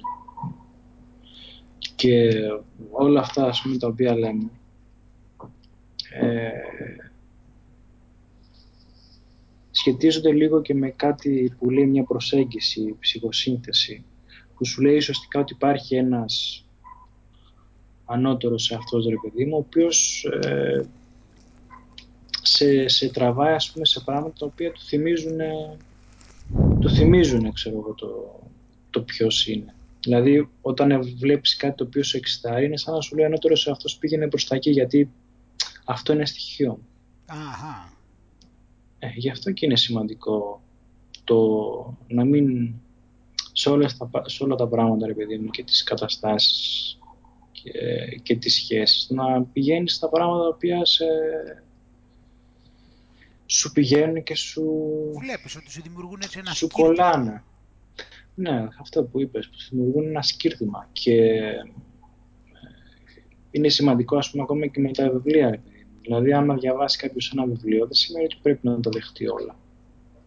Να πάρει τα πράγματα που δημιουργούν το σκύρτημα και τα υπόλοιπα ρε παιδί μου ξέρω εγώ να... Ε, ξέρω εγώ να μην τους δώσει σημασία, να πει ότι ξέρεις. Εντάξει, μπορεί να τα κρατήσει στην άκρη του μυαλού του ε, ναι, μπορεί και αυτό. Μπορεί και αυτό. Αλλά το σημαντικότερο είναι να κρατήσεις αυτά που του, δίνουν, που του δημιουργούν ένα σκύρτημα. Να μην ε, παίρνει ο καθένας πράγματα ε, επειδή είναι ξέρεις, σε ένα μοντέλο κάποιο άλλο. Α, βέβαια. Αυτό είναι μεγάλο θέμα με τα βιβλία και με αυτά. Ναι, γιατί κιόλας ξέρεις όταν ε, διαβάζεις ένα βιβλίο και τέτοιο, είναι πολλές φορές το θέμα, αυτό που βλέπω και γίνεται συνέχεια, ότι οι άνθρωποι παρασύρονται από το γεγονός ότι κάποιος μπορεί να φαίνεται ότι είναι οξυδερκής ή μπορεί να είναι όμορφος ή μπορεί να έχει ωραία φωνή, κατάλαβες τι γίνεται και επειδή αυτός ξέρω εγώ τα λέει με, κάποιο ωραίο τρόπο ή επειδή τον έχει παρουσιάσει κάποιος άλλος ξέρω εγώ τον οποίο τον έχουν τον άλλο σε υπόλοιψη αυτά και παρασύρονται και τον ακολουθούν τυφλά, όχι λόγω του περιεχομένου των, των λόγων του, αλλά λόγω αυτών των πραγμάτων. Και το περιεχόμενο δεν είναι ότι έχουν πάει και το έχουν μελετήσει οι ίδιοι. Και συνήθως βλέπω δηλαδή τους ανθρώπους ότι γίνονται στην ουσία κλωτσοσκούφια. Δηλαδή πάνε από εδώ και από εκεί και θαυμάζουν τον έναν και τον άλλον. Και στην ουσία δεν έχουν αυτή κάποια δική τους βάση και πάνω σε αυτήν να χτίζουν. Γιατί όπως είπαμε, όπως έχουν πει το βιβλίο, το κάθε βιβλίο που γράφει, κάθε, κάθε τι που λέγεται, η κάθε ομιλία που υπάρχει και αυτά, είναι ο τρόπος που εκείνος βλέπει τον κόσμο. Έτσι. Αυτό είναι το θέμα. Δεν μπορείς εσύ να πάρεις δηλαδή τον τρόπο που βλέπει αυτός τον κόσμο και να τον δεις ακριβώς έτσι τον κόσμο κι εσύ. Εσύ χρειάζεται να έχεις κάποιες βάσεις και κάποια από αυτά τα στοιχεία είναι αυτά που έλεγε και ο Μπρουζ Λί, βέβαια. Το έχουμε πει ένα, ένα εκατομμύριο φορές. Που λέει κράτα ότι, κράτα ότι σου είναι χρήσιμο, ε, πώς το λένε, ε, πέτα ότι δεν σου είναι και φτιάξω με τρόπο πρόσθεσε, ότι είναι μοναδικά και πρόσθεσε την... Ναι. Αλλά βλέπεις ότι οι περισσότεροι δεν έχουν κάποια βάση. Δηλαδή πηγαίνουν από εδώ και από εκεί, ο, είπε αυτός εκείνο, ο, είναι φοβερός, λάξει ξέρεις τι ο άλλος. Είναι και πάρα πολλοί, οι οποίοι είναι και επαγγελματίες. Αυτή είναι η δουλειά τους. Εντάξει λογικό είναι να σε εντυπωσιάσουν. Άμα εσύ δεν έχεις διαβάσει ειδικά και πολλά πράγματα, ξέρω εγώ και αυτά, λογικό είναι να σε εντυπωσιάσει ο άλλος και να τον θεωρήσεις ότι είναι φοβερός και τρομερός, αφού είναι επαγγελματίας, εντάξει. Εγώ είδα τώρα mm. τις προάλλες, είδα εκεί πέρα ένα, μια συνέντευξη εκεί πέρα για ένα εκεί στο Mind Valley που ήταν ένας και αυτός μιλάμε που του παίρνει συνέντευξη, είχε αρχίσει εκεί, έκλαιγε, έκανε ό,τι συγκινιόταν, έκανε. Το, το, το, παρά, το, το τράβηξε, μιλάμε στο τέτοιο σημείο, λέει, δεν μπορώ, λέει, τρέμει φωνή μου, λέει από αυτά. Επειδή ξέρεις, κάνανε την πόλη, ήταν το, το βίντεο, ξέρεις, το 45 ναι. λεπτά παρουσίαση αυτού και ήταν αυτός στο Mind Valley και είχε τον, ε, το, αυτόν που βγάλε το βιβλίο στο Mind Valley και όλος που του έπαιρνε συνέντευξη, ξέρω εγώ, έκλαιγε εκεί, έκανε τρέ, έτρεμη η φωνή του εκεί πέρα και όπου τι είναι αυτά που λέει, που λέτε, ξέρω εγώ, και κάνει, μιλάμε, το είχαν κάνει το, το πράγμα, άκου άλλος και έτρεμε και όλα, έκλαιγε. Και έκανε αυτό, συγγνώμη, λέει, συγχώρεσέ με, λέει, λίγο να πάρω λίγο μια ανάσα, δεν μπορώ, λέει, με αυτά που μου λέτε, λέει, τόση πολύ σοφία. Εντάξει, λογικό είναι. Ε, εντάξει, τώρα αυτή, εγώ πιστεύω ότι αυτό δηλαδή έπιασε πολύ σε πολλούς που δεν ξέρουν. Βέβαια. Και αυτό που είπες στο φράση είναι πάρα πολύ ενδεικτική το κλωτσοσκούφι. Γιατί είναι και πάρα πολύ επικίνδυνο, γιατί όσο ε, επηρεάζεσαι ρε παιδί από πράγματα που δεν είναι ουσιαστικά δικά σου, ε, είναι πολύ μεγάλο πισωγύρισμα. Γιατί στη, στην ουσία είναι ότι δεν δίνεις ε, εμπιστοσύνη στο δικό σου τρόπος σκέψης και πώς λειτουργείς. Βασικά, όντως αυτό που λες ε, φοβερό, ναι, πραγματικά, αυτό είναι πιο σημαντικό από όλα. Ε. Στην ουσία, δηλαδή, εσύ αποδέχεσαι ότι δεν έχεις τρόπο σκέψης. Ναι, ότι ο άλλος ε, είναι κάτι καλύτερο από σένα στην ναι. λύνει κάποια θέματα. Φοβερό αυτό που είπες. Αυτό είναι, το, αυτό είναι δηλαδή, είδες τελικά αυτό; Φοβερό αυτό που πες, μιλάμε.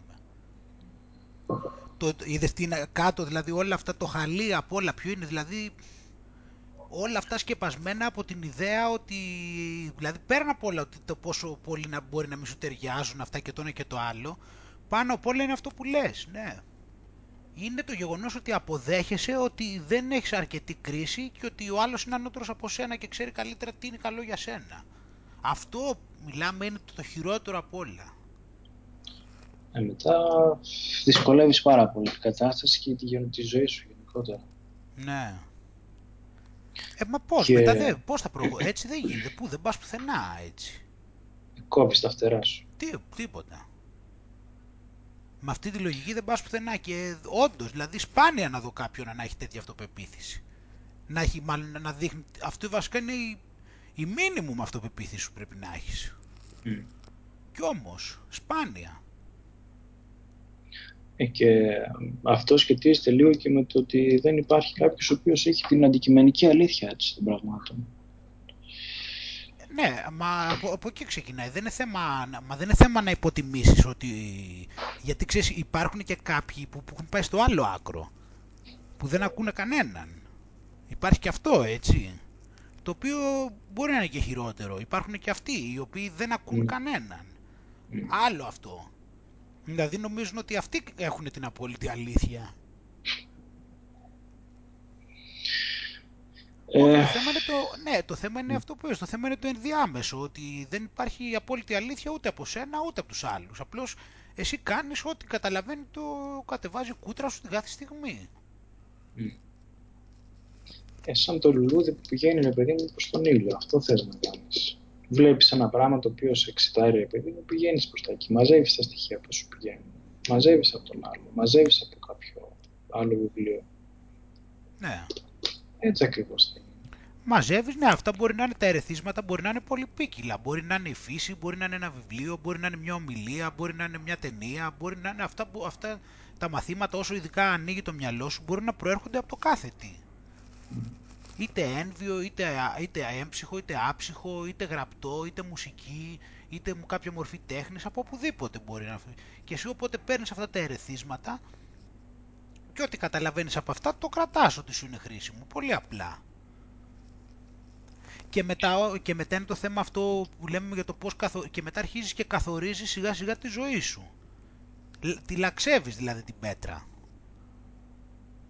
Ναι, μα γιατί μαζεύεις ας πούμε τα στοιχεία όλα που σου πηγαίνουν και ε, ούτως ή άλλως ο απότερος στόχος ε, δεν είναι να ζήσεις μια ζωή καρμπών, παιδί μου, με κάποιο ιδανικό μοντέλο, αλλά να ζήσει ο καθένας, ρε παιδί μου, μια, μια ζωή η οποία του, του πηγαίνει και να είναι με ανθρώπους που του πηγαίνουν. Ας πούμε.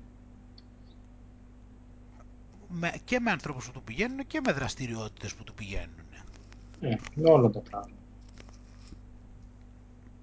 Ουσιαστικά η ζωή του κάθε ανθρώπου πρέπει να είναι διαφορετική γιατί διαφορετικά, διαφορετικός συνδυασμός θα είναι αυτός που θα του πηγαίνει. Γιατί είναι διαφορετικός άνθρωπος.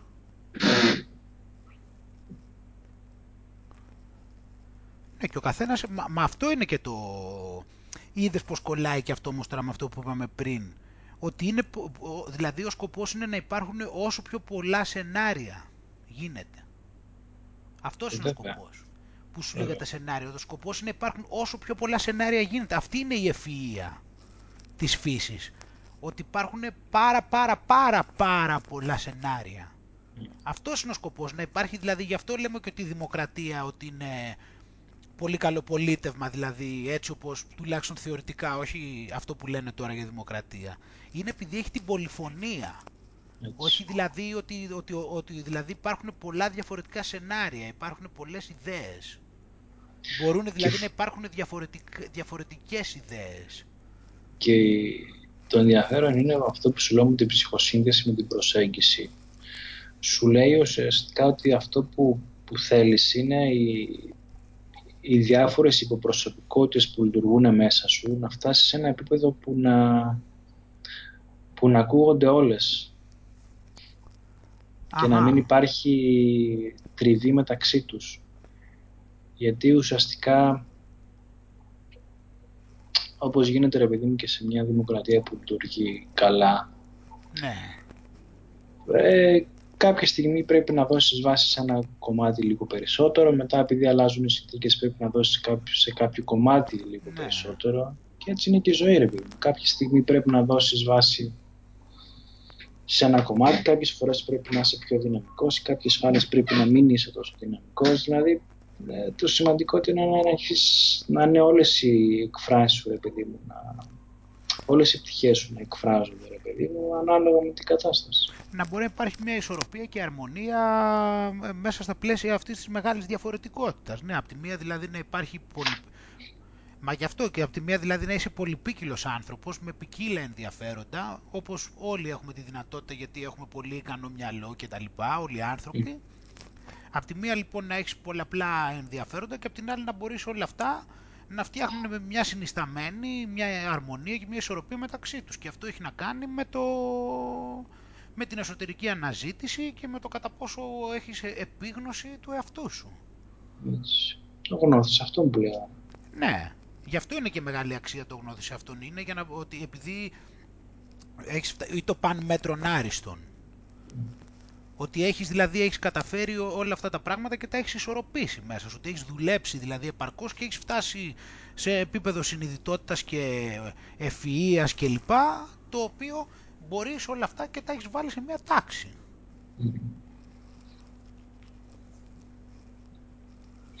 Ε, επίσης, σαν μια άλλη ιδέα είναι και το, η διαφορά μεταξύ του πρωτεύων και του δευτερεύον. Γιατί το αν ασχολείσαι με κάτι πρωτεύον, τα δευτερεύοντα ε, συμπαρασύρονται μόνα τους και λίγο. Αλλά το θέμα είναι να δεις κάτι, ποιο είναι το πρωτεύον. Γιατί σε κάποιο, σε οποιοδήποτε θέμα, ρε παιδί ακόμα και δύο άνθρωποι να έχουν το ίδιο πρόβλημα, το πρωτεύον που κρύβεται από πίσω είναι διαφορετικό για τον καθένα. Δηλαδή, αν έρθει κάποιος και μου ξέρεις, αν έρθουν δύο άνθρωποι και μου ξέρεις, πούνε ρε παιδί μου ότι έχουμε τι να σου πω, θέμα με την παχυσαρκία, ας πούμε. Κάτι άλλο κρύβεται από πίσω. Στον έναν κάτι άλλο κρύβεται από πίσω στον άλλον. Και άμα δεν δεις τι ακριβώς κρύβεται από πίσω, ε, θα δυσκολευτούν πολύ τα πράγματα γιατί θα δίνεις μάχες οι οποίες δεν είναι δικές σου.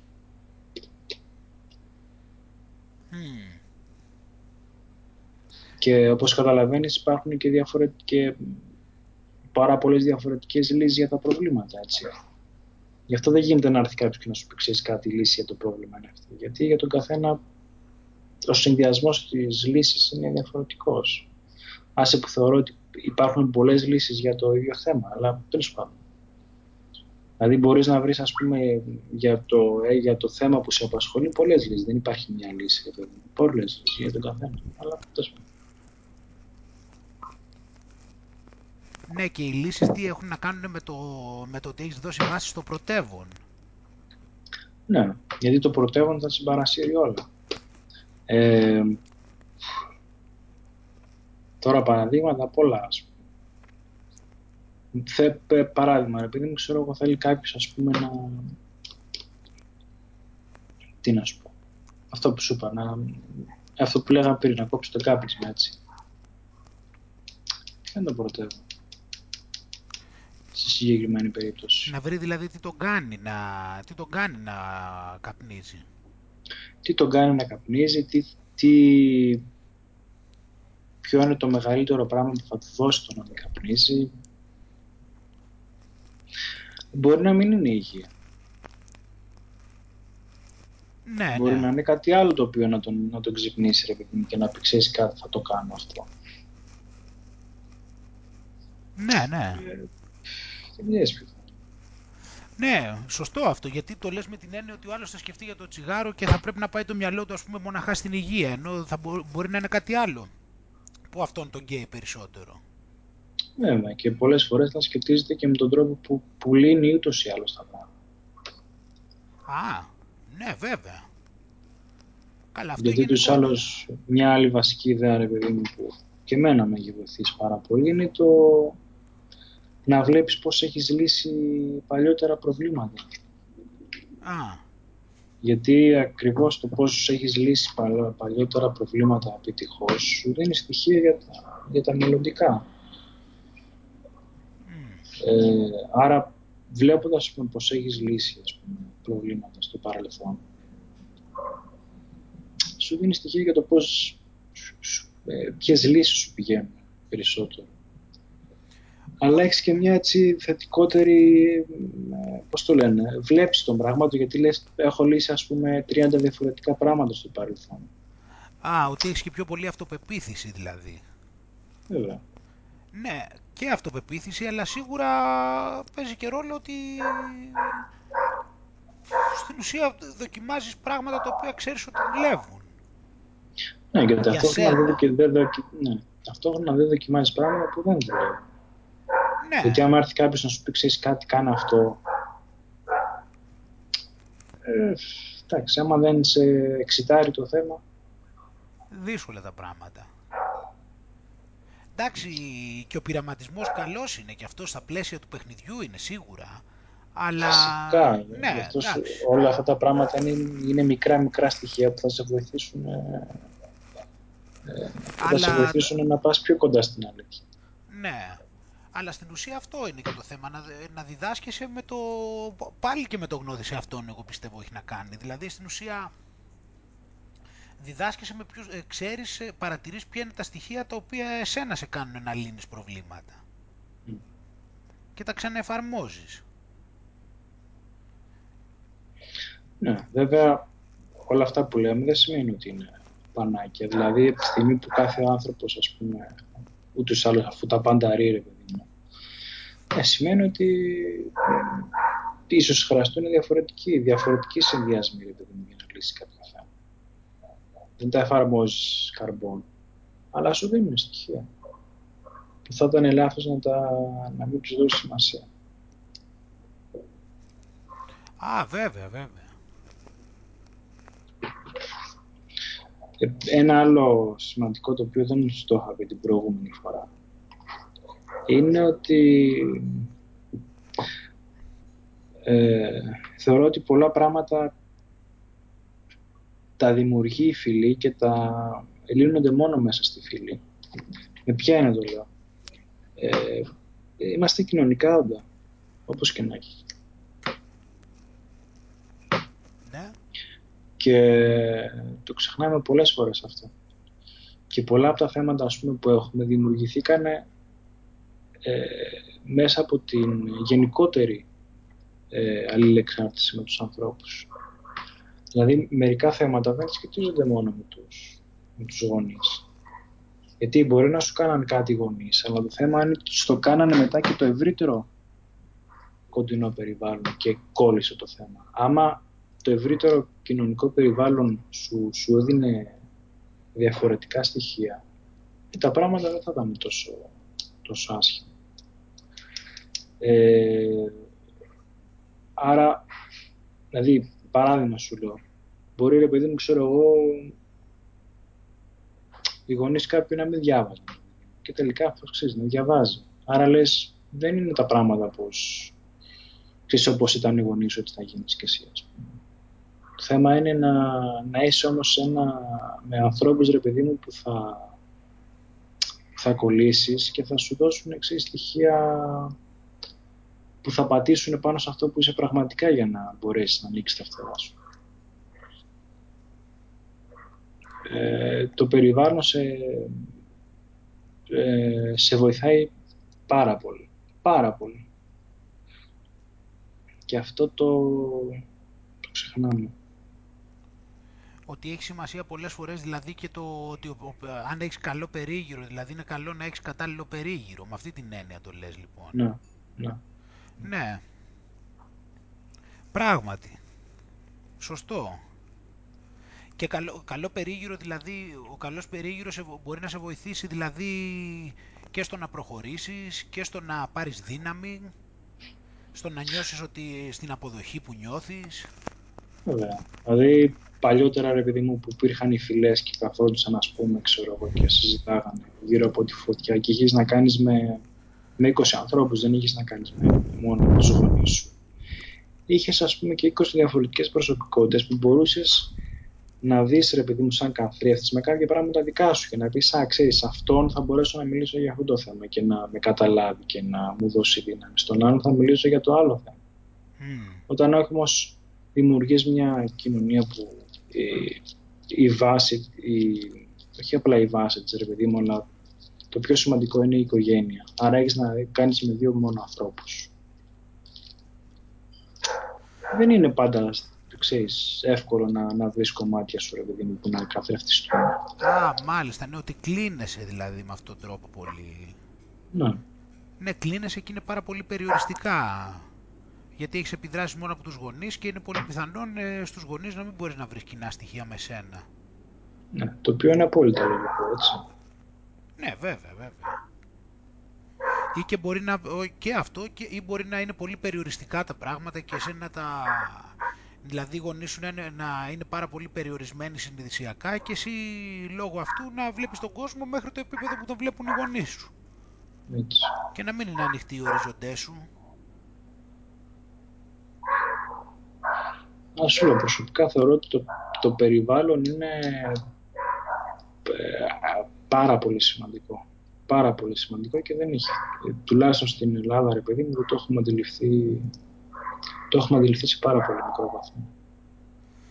Είναι μπέρδεμα εκεί η κατάσταση όμως στο συγκεκριμένο θέμα από ότι, όπως το αισθάνομαι εγώ γιατί απ' την άλλη ξέρεις υπάρχει και η παγκοσμιοποίηση απ' την άλλη προσπαθεί δηλαδή έτσι και η έννοια της οικογένειας έχει υποτιμηθεί προσπαθεί να γίνει να πάει στο άλλο άκρο να υποτιμηθεί εντελώς ε,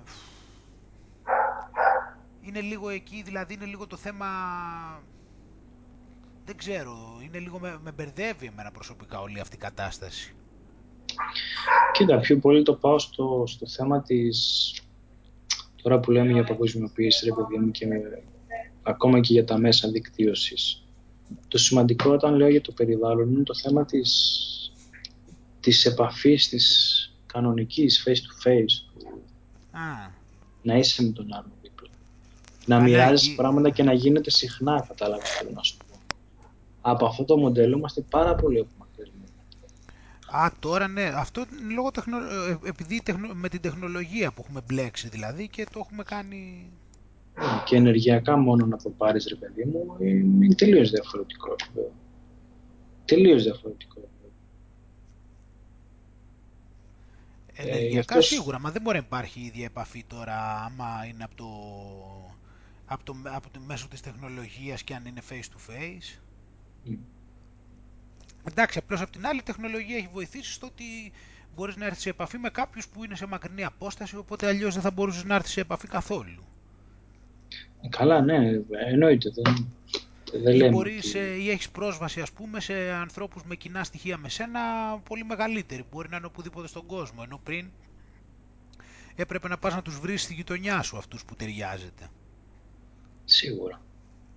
Απλά θεωρώ ότι από τη στιγμή που δεν γίνεται το παλιότερο μοντέλο του να είσαι με άλλους ανθρώπους και να μιλάς και να...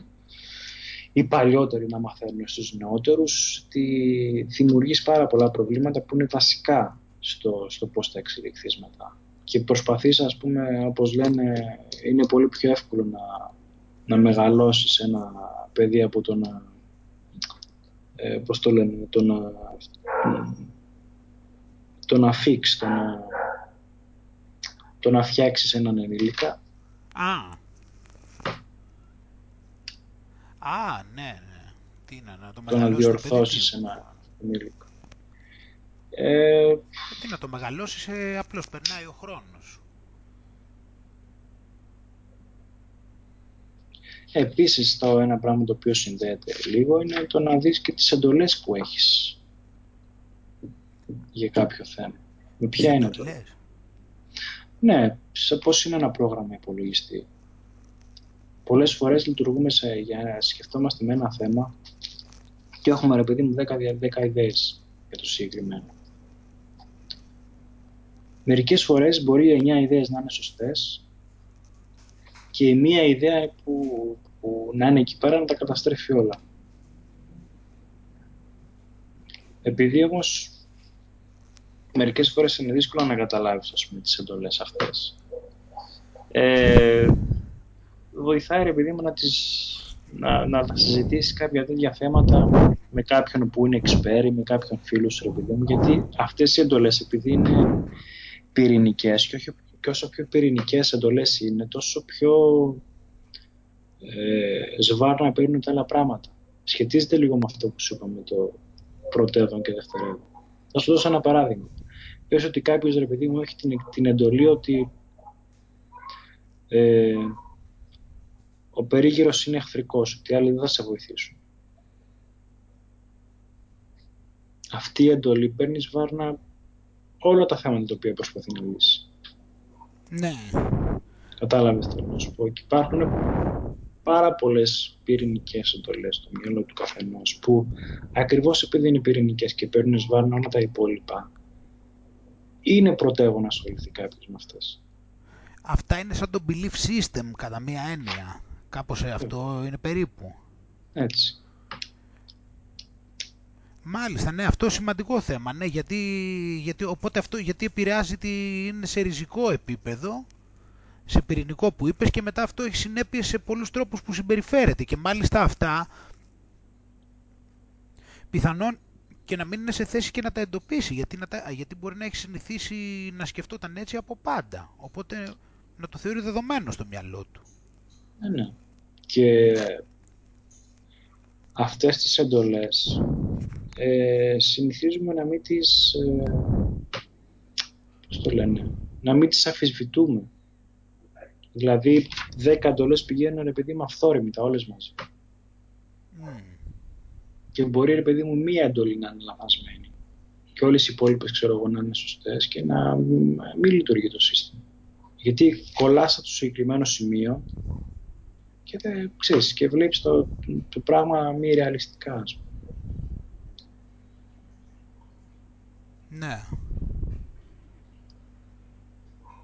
Ναι, το βλέπεις, μη, το βλέπεις μη ρεαλιστικά μετά, ναι, και έχεις κολλήσει εκεί και...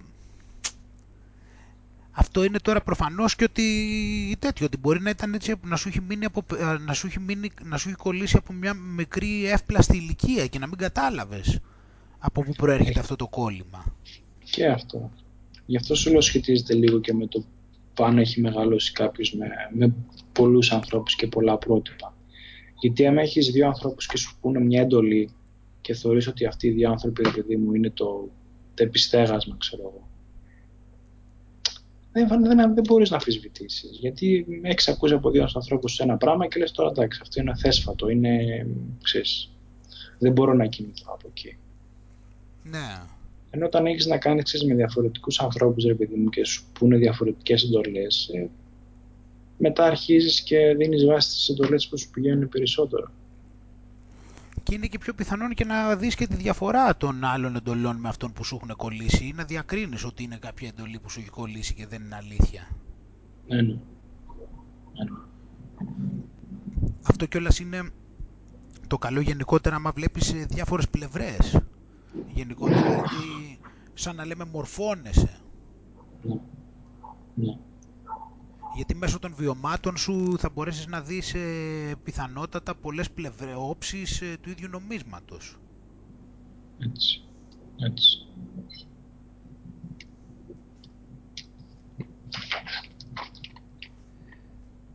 Ε,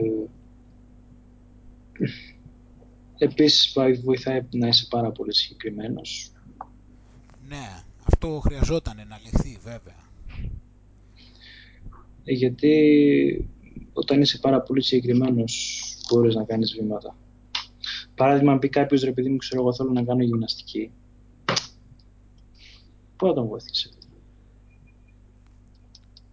Το μόνο που θα του δημιουργήσει, θα δημιουργήσει ένα άγχος, ένα, ε, ένα χάος στο κεφάλι του ρε παιδί μου όταν όμως λάβει υπόψη πάρα πολλούς παράγοντες και πει ξέρεις κάτι, θα το κάνω έτσι με αυτόν τον τρόπο γιατί μου πηγαίνει, ε, τότε κάτι γίνεται. Ναι και αυτό έχει να κάνει και με το, σχετίζεται και με το προηγούμενο που είπαμε με τις προσωπικές σου ανάγκες. Πηγαίνει αυτό πακέτο δηλαδή με εκείνο και αυτό που έχω καταλάβει και εγώ γενικώ στη ζωή είναι ότι στην ουσία παίρνεις μια πέτρα και τη λαξεύεις. Δηλαδή λίγο λίγο βάζεις όλο και πιο συγκεκριμένα κομμάτια και πιο συγκεκριμένα και κολλάς και από εκεί κάτι που σου κολλάει ένα και γι' αυτό πάμε μετά και στο, στις προσωπικές μας ανάγκες και στην ξεχωριστή ζωή που ζει ο καθένας κτλ. Mm-hmm. Γιατί όλα αυτά γίνονται μέσω του συγκεκριμένου και αρχίζεις μετά και βάζεις λίγο ένα κομματάκι από εδώ, λίγο το χτυπάς από εκεί πέρα, λίγο από την άλλη, λίγο από εδώ, λίγο από εκεί και στην ουσία φτιάχνεις ένα, ένα γλυπτό το οποίο είναι δικό σου εντελώς, εκεί που όσο σου ταιριάζει ακριβώς, όσο πάει ο καιρός και όλο και γίνεται πιο συγκεκριμένο. Εγώ προσωπικά για μένα δηλαδή έτσι το αντιλαμβάνομαι. Θεωρώ ότι σιγά σιγά δηλαδή βάζω και εδώ λίγο ένα κομματάκι και εκεί και λίγο κάτι προσθέτω από εκεί και κάτι καθαρίζω από την άλλη και λίγο βάζω από εκεί πέρα και αυτά. Και βέβαια αυτά όχι μόνο γίνεται αυτό, βέβαια χρειάζεται να ληφθεί υπόψη ότι αλλάζεις και εσύ. Έτσι δεν είναι κάτι ότι απλά το φτιάχνεις και τελείωσε. Ναι. Αλλά αυτή είναι η ομορφιά. Όλα αυτά ναι. δηλαδή προσπαθείς να τα ισορροπήσεις. Βέβαια. Επίσης βοηθάει πάρα πολύ να κάνεις το τι, στο τι ερωτήσεις κάνεις. Mm. Τι μπορεί ας πούμε μια λαθασμένη ερώτηση να σε, να σε βάλει σε άλλη, σε άλλη ρότα ρε παιδί που δεν, είναι, που δεν θα σε βοηθήσει καθόλου και δεν είναι και δική σου κιόλας. Εκεί βοηθάει κιόλας το να είσαι και συγκεκριμένος και στην ερώτηση. Mm. Και ενώ έχουμε πει κιόλας ότι η ερώτηση ίσως είναι και το 80%. Δηλαδή με το που φτιαχτεί η ερώτηση κατάλληλη, είναι θέμα χρόνου μετά να βρεθεί η απάντηση και να σε καθοδηγήσει εκεί που χρειάζεσαι. Η ερώτηση είναι το μεγαλύτερο βήμα, δηλαδή η ερώτηση ταφ, ταυτίζεται με την απάντηση στην ουσία. Πολύ σωστά το Πολύ σωστά το γιατί πολλές φορές στη ζωή μας, ρε παιδί μου, ακριβώς επειδή είχαμε μια συγκεκριμένη και μια ερώτηση που μας έκαιγε, ήταν μέσα σ' άκρα σαν να έχει λυθεί ήδη το θέμα. Ναι. Είναι θέμα χρόνου μετά δηλαδή, ότι θα σε οδηγήσει η ζωή από μόνη της, δηλαδή θα σου έρθει... Πώς είναι αυτή η μαθηματική, ξέρεις, που βρίσκουν κάτι αποδείξεις θεωρημάτων στον ύπνο τους και ξυπνάνε και το λύνουνε. Αυτό μου έχει τύχει και εμένα βασικά σε κάποια άσκηση στο σχολείο. Το, έχω, το θυμάμαι δηλαδή. Που έχεις την άσκηση των μαθηματικών και δεν ξέρεις πώς να τη λύσεις και σου έρχεται στον ύπνο σου. Αυτό είναι ένα παράδειγμα βέβαια, δεν είναι απαραίτητο ότι αυτό είναι ένα aha moment. Δεν χρειάζεται απαραίτητα να σου έρθει στον ύπνο σου, απλά το λέμε με την έννοια το πώς ε, έχεις βάλει, τη, πώς, βάζεις, πώς, έχεις, πώς το υποσυνείδητο έχει πηξίδα. Αυτό είναι που γίνεται. Δηλαδή εσύ του δείχνεις του υποσυνειδήτου το δρόμο και αυτό πηγαίνει.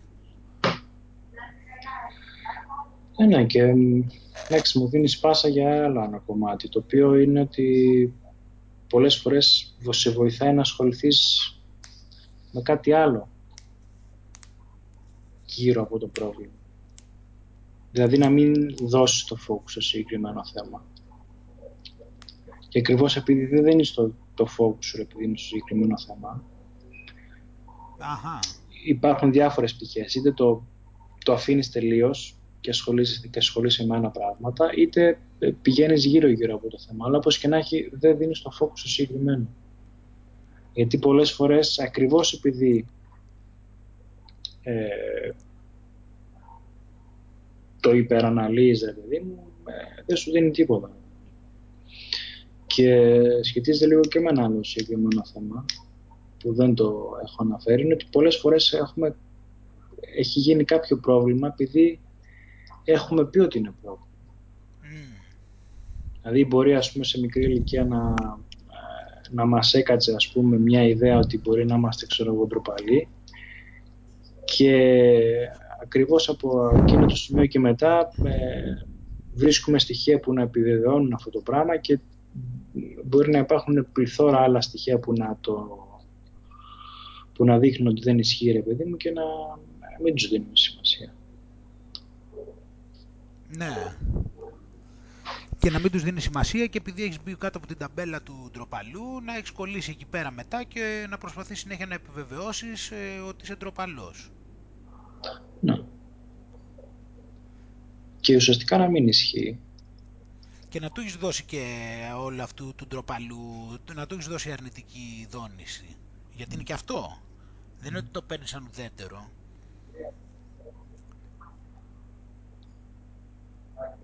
Είναι πολύ, πολύ σωστή παρατήρηση, γιατί θα μπορούσε κάποια στιγμή, ρε παιδί μου, κάποιος να είναι, να είναι ντροπαλός και να πει ξέρεις κάτι. Εντάξει, αυτό είμαι, ρε παιδί μου. Τι μπορούμε να κάνουμε με αυτό. Αλλά είναι και το κυδόνηση που δημιουργείς. Αυτό, εκεί είναι το και νιώθεις άσχημα μετά. Αυτό είναι ρε, και κατεβάζεις τον εαυτό σου. Και φαντάσου τώρα να νιώσεις άσχημα για κάποιο, για κάποιο στοιχείο σου το οποίο είναι αληθινό στοιχείο σου, έτσι. Εκεί δύσκολα τα πράγματα. Mm. Μετά ναι, δυσκολεύουν τα πράγματα ακόμα περισσότερο βέβαια. Μα αυτό είναι το, το πρόβλημα που είπες, αυτό είναι το γεγονός ότι πρόκειται περί το ότι έχει αρνητική δόνηση, το ότι νιώθεις άσχημα γι' αυτό. Mm. Ενώ στην ουσία μπορεί να είναι μια απλά μια επιλογή σου, η οποία δεν υπάρχει κανένα πρόβλημα με αυτό. Mm. Το θέμα είναι ότι πιστεύεις ότι έχεις πρόβλημα και μετά δημιουργούνται πολλά θέματα και νιώθεις άσχημα για τον εαυτό σου και δεν τον αφήνεις και να εκδηλωθεί.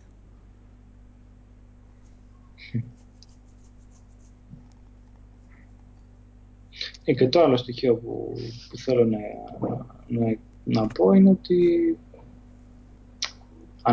ανεξάρτητα με το ποιο θέμα έχεις ρε παιδί μου, μπορεί να έχεις 9 πόρτες κλειστές και η μία πάντα θα είναι ανοιχτή. Δηλαδή θεωρώ ότι όποιο θέμα και να έχει κάποιος ε, υπάρχει κάποια πόρτα που είναι ανοιχτή και τον περιμένει. Αλλά πρέπει να ψαχτεί λίγο με τις διαφορετικές λύσεις. Θα υπάρχει κάποια λύση, ναι θα υπάρχουν πράγματα όπως ε, το έλεγε και ο Ραβικάντ ας πούμε ε, βρες το κάτι το οποίο σε εξητάει σε οποιοδήποτε θέμα. Ναι. Αυτό το κάτι μπορεί να είναι διαφορετικό σε κάθε στιγμή ρε παιδί μου της ζωής σου. Δηλαδή μπορείς σε κάποιον ας πούμε να τον εξητάρει γυμναστική στα 25 του και στα 30 του να τον εξητάρει γυμναστική για ένα τελείως διαφορετικό λόγο. Ναι, βέβαια. Αλλά, πρέπει να βρει αυτό το κάτι το οποίο τον, τον παρακινεί. Τον παρακινεί μπορεί κάποιος, στιγμή, λες. Ναι, μπορεί κάποιος, ρε παιδί μου, ξέρω εγώ, να... Στο λέω, ρε παιδί μου, και στο μυαλό μου τουλάχιστον, είναι ακόμα και σε δύσκολε καταστάσει. Μπορεί κάποιος, ρε παιδί μου, ξέρω εγώ τι να σου πω, να έχει κατάθλιψη. Να βλέπει, ξέρεις, να τα βλέπει όλα τα πράγματα μαύρα. Αλλά κάπου υπάρχει μια πόρτα ανοιχτή, ρε παιδί μου, που, που τον παρακινεί και του δίνει δύναμη, ρε παιδί να συνεχίσει και του, του δίνει όθηση από μόνη της όμως. Θα υπάρχει, θα υπάρχει αυτή η πόρτα, απλώς ε, είναι και το θέμα ότι πολλές φορές χρειάζεται να σκεφτόμαστε ότι, ότι υπάρχει κάτι παραπέρα από εκεί που βλέπουμε. Γιατί αυτό είναι κάτι που ξεχνάμε. Και το έχω παρατηρήσει και με τον εαυτό μου. Γιατί αυτό που λες μπορεί να υπάρχουν, δηλαδή εσύ μπορεί να έχεις στο μυαλό σου να έχεις ένα, ένα θέμα ας πούμε και να ψάχνεις και να έχεις στο νου σου τρεις λύσεις. Να πεις μπορώ να κάνω αυτό, ε, μπορώ να κάνω αυτό και μπορώ να κάνω και αυτό. Εκείνη την ώρα υποσυνείδητα και συνειδητά πιστεύεις ότι δεν υπάρχει άλλη λύση. Ότι υπάρχουν αυτοί οι τρόποι και από τη στιγμή που δεν λειτουργούν αυτοί οι τρόποι δεν γίνεται να κάνεις τίποτα. Είσαι σε διέξοδο. Ενώ αν είχες βγάλει τον εγωισμό σου, γιατί περί εγωισμού πρόκειται, και να έλεγες ότι, ότι υπάρχει κι άλλος τρόπος που απλώς δεν τον έχω βρει ακόμα, δεν υπάρχει στο συνειδητό μου μέρος, τότε ανοίγονται οι ορίζοντες. Και αυτό έχει και σχέση γενικότερα που το λέω και συνέχεια με τη συνειδητότητά μας. Οι περισσότεροι άνθρωποι δηλαδή αντιλαμβάνονται τον κόσμο και το τι συμβαίνει σύμφωνα με αυτά που ξέρουν. Δεν ναι. ξέρουν ότι, δεν αντιλαμβάνονται ότι υπάρχει κάτι που δεν ξέρουν γιατί δεν έχουν φτάσει στο συνειδησιακό επίπεδο να καταλάβουν τι πάει να πει κενό. Τι πάει να πει δηλαδή ότι κάτι δεν το ξέρω, δεν υπάρχει στο μυαλό μου. Όχι δεν το ξέρω, ξέρω ότι δεν το ξέρω, γιατί τότε κάτι ξέρω. Δεν το ξέρω καθόλου. Δεν υπάρχει στη συνείδησή μου. Δεν μπορώ να πω τίποτα γι' αυτό. Είναι κενό. Ούτως ή άλλως το θέμα των strength, των δυνάμεων, που έχουν, ε, έχει γίνει λίγο έρευνα δηλαδή, πάνω στο συγκεκριμένο. Το, αυτό το, το πράγμα που μου έκανε πιο πολύ εντύπωση ήταν το εξής Άγγελ. Ε, έλεγαν, αν υπάρχουν τέσσερα θέματα, ρε παιδί πράγματα που είσαι που δεν είσαι καλός ε, πώς το έλεγε να δεις πράγματα που δεν είσαι καλός, πράγματα που είσαι καλός, πράγματα που, που είσαι καλός και δεν τα ξέρεις. Τέλος πάντων, το θέμα ποιο ήταν, ότι σου έλεγε ρε παιδί μου ότι το, η μεγαλύτερη άνοδος γίνεται όταν ασχοληθείς με τα πράγματα που είσαι καλός και δεν τα έχεις λάβει υπόψη ακόμα. Στις κρυφές σου, στα κρυφά σου strength. Αυτό, ναι. Δηλαδή πράγματα που έχεις στη φαρέτρα σου και δεν τα έχεις χρησιμοποιήσει ακόμα. Μάλιστα, ναι, και αυτό, αυτό Μάλιστα, ναι. Και αυτό το λαμβάνουμε υπόψη, δεν το λαμβάνουμε υπόψη, ότι υπάρχουν δηλαδή strengths τα οποία απλώς δεν έτυχε να κοιτάξουμε προς τα εκεί. Και ούτως ή άλλως όλα αυτά που, που έχουμε συζητήσει, ακριβώς επειδή ε, το περιβάλλον αλλάζει και εμείς αλλάζουμε, λύση ας πούμε που είχες δώσει πριν ένα χρόνο μπορεί σήμερα να είναι τελείως διαφορετική. Ο συνδυασμός δηλαδή να είναι τελείως διαφορετικός. Και να χρησιμοποιείς μια λύση που ήταν, δούλεψε πριν ένα χρόνο και τώρα φυσικά να μην, να μην δουλεύει. Και αυτό είναι πιθανό με τις λύσεις, ναι. Να, να μην λειτουργεί τώρα κάποια λύση ναι, και να λειτουργεί κάποια άλλη που μπορεί να μην την έχεις εκείνη την ώρα στο μυαλό σου. Αλλά και μόνο όταν ρυθμίσεις το υποσυνείδητο να περιμένει να βρεθεί λύση που δεν την έχει ήδη στο συνειδητό του, αλλάζουν τα δεδομένα με το να είσαι κλειστός και να λες δεν υπάρχει. Και το, αυτό που λες με το, με το να είσαι ανοιχτός είναι πάρα πολύ σημαντικό γιατί έτσι σου, σου ανοίγει και δρόμους, δηλαδή ακόμα και πες ρε παιδί μου το έχεις σκεφτεί ξέρω εγώ εννιά λύσεις για ένα θέμα έτσι. Προσπαθείς να κάνεις τη μία και έχεις τα, τα... είσαι ανοιχτός ρε παιδί μου για να δεις τι νιώθεις στην όλη κατάσταση. Μπορεί ρε παιδί μου να μην σου πηγαίνει, αλλά ένα στοιχείο να, να είναι προς τη σωστή κατεύθυνση. Το κρατάς. Α. Βλέπεις τη δεύτερη λύση. Δηλαδή, κατάλαβες θέλω να σου πω, τσούκου τσούκου, ολοκληρώνεται η εικόνα. Ναι, μπορεί να γίνεται και σταδιακά αυτό. Δηλαδή με το να δοκιμάζεις μια λύση, ναι, δηλαδή να, δεν είναι απαραίτητο ότι πρέπει τη λύση να την απορρίψεις εντελώς. Μπορεί κάτι να κρατήσεις από εκεί και να τη. Ναι. Αχα. Βέβαια, πολύ λογικό και αυτό. Δεν σημαίνει δηλαδή ότι την απορρίπτεις τελείως. Μπορεί να έχει ένα στοιχείο εκεί το οποίο το κρατάς και, και, και σιγά σιγά συνθέτεις, συνθέτεις και φτιάχνεις μια λύση η οποία τελικά σε βοηθάει. Ναι. Και βλέπεις πώς σχετίζεται τώρα αυτό που λέμε με το, με το να, να είσαι ειλικρινής ε, με αυτό που έλεγες και στο χθεσινό podcast με το να είσαι ανοιχτός και να μην ε, ε, αφήνεις το εγώ ας πούμε να έχει πάρει το πιδάλιο. Ναι, ναι, ναι. Ε, μα το κλειδί εκεί είναι. Μα αυτό είναι το θέμα και με την ειλικρίνεια και αυτό. Να το ορίστε. Δηλαδή, βλέπεις ότι με, το, με την ειλικρίνεια έχεις πάρα πολλά ενδεχόμενα. Έχεις πάρα πολλές ευκαιρίες να μάθεις, να διδαχθείς, να, να, να διορθώσεις, να ελέγξεις, να, να, να χτίσεις, να δημιουργήσεις. Ενώ οι περιορισμοί, οι άλλοι που σου βάζουν μετά όταν αρχίζεις και μπαίνουν τα εγώ μέσα, αρχίζουν και σου κλείνουν πόρτες, σε δυσκολεύουν, σε μπλοκάρουν. Και δεν προχωράει. Υπάρχει δηλαδή τεράστια διαφορά τώρα σε αυτό το πράγμα. Γιατί τα εγώ δεν είναι δικά σου, αυτό που έλεγες, δεν είναι δικά σου. Όχι βέβαια. Μα εσύ είσαι κάτι πολύ παραπάνω από αυτά τα πράγματα τώρα. Η ύπαρξή σου, ε, αφού λέμε ότι είσαι, ότι είσαι, πώς το λένε, μια πτυχή του Θεού, μια πτυχή του, του, του, του μεγαλείου αυτού. Καμία σχέση με τα εγώ.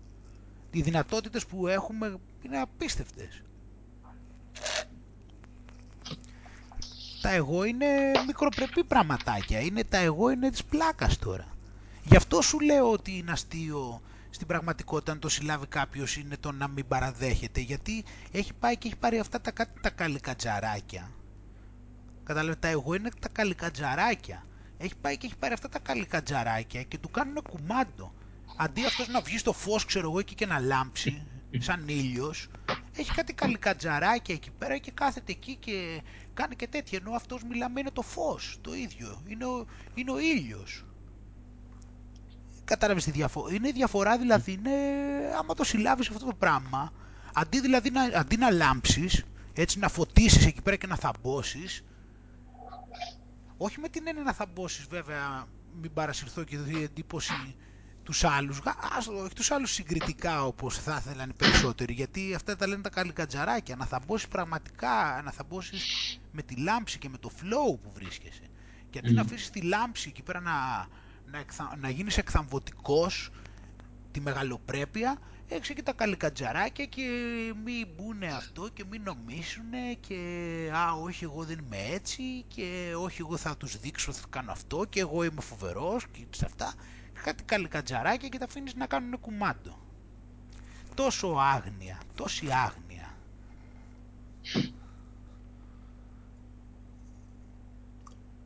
Μ' άρεσε η εικόνα με τα καλικατζαράκια. Τώρα μου ήρθε.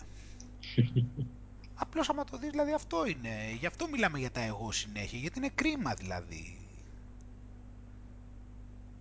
Και να προσπαθείς και να τα, και να τα υποστηρίξεις κιόλας. Α, φαντάζομαι. Βέβαια. Μην πει κανείς τίποτα. Μα γι' αυτό είναι το θέμα, ότι, μα γι' αυτό σου λέω ότι, γιατί σε αυτή την κοινωνία του διαχωρισμού και τέτοια, την εγωπαθή κοινωνία, αυτό σου λέει στην ουσία, ότι εσύ αυτά τα υποστηρίζεις. Κατάλαβες δηλαδή όταν ε, ας πούμε αν, αν γίνει κάτι ας πούμε και εξοργιστής, έτσι, και εξοργιστής με κάτι και αρχίσεις και βρίζεις και κάνεις φασαρία και τέτοια, αυτό μετά εσύ πρέπει να το υποστηρίξεις. Κατάλαβες τι γίνεται.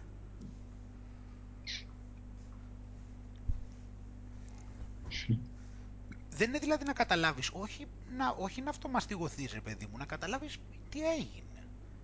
Όχι, να μην καταλάβεις, να μην το παραδεχτείς με το τι έγινε, όχι να το υποστηρίξεις. Ότι όχι, έτσι έπρεπε να κάνω. Στο χειροτερεύεις. Ε, αυτό λέμε. Όταν ζηλεύεις, όταν πολεμάς, όταν ανταγωνίζεσαι, όταν προσπαθείς να βγεις πάνω από τους άλλους, όλα αυτά τα πράγματα σε διδάσκουν να τα υποστηρίζεις. Ενώ δεν είσαι εσύ, αυτό σου λέω, ενώ είναι το, τα εγώ και τα εγώ προσπαθείς να τα υποστηρίξεις.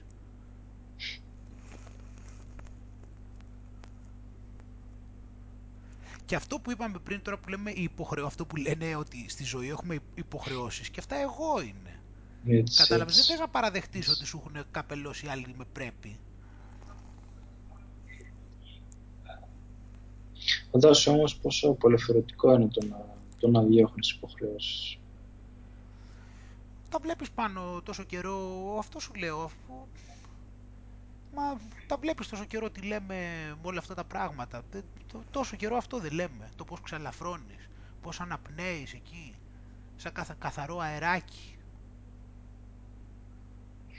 Αναπνέεις εκεί το ωραίο, το, το ρέεις σαν γάργαρο νερό. Αναπνέεις εκεί καθαρό σαν το δροσερό αεράκι του δάσους. Mm.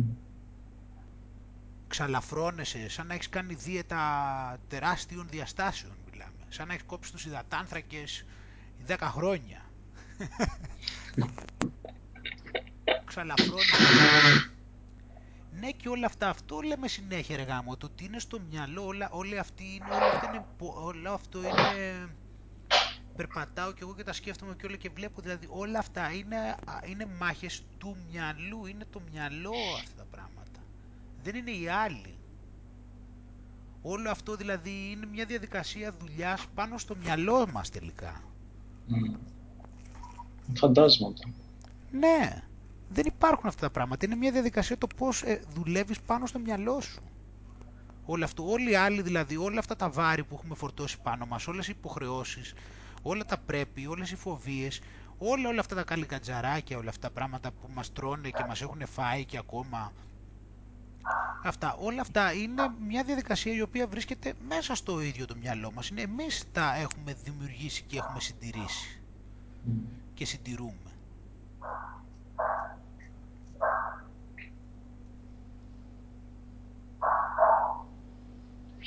Ε, όπως το έλεγε όσο, είναι σαν να είσαι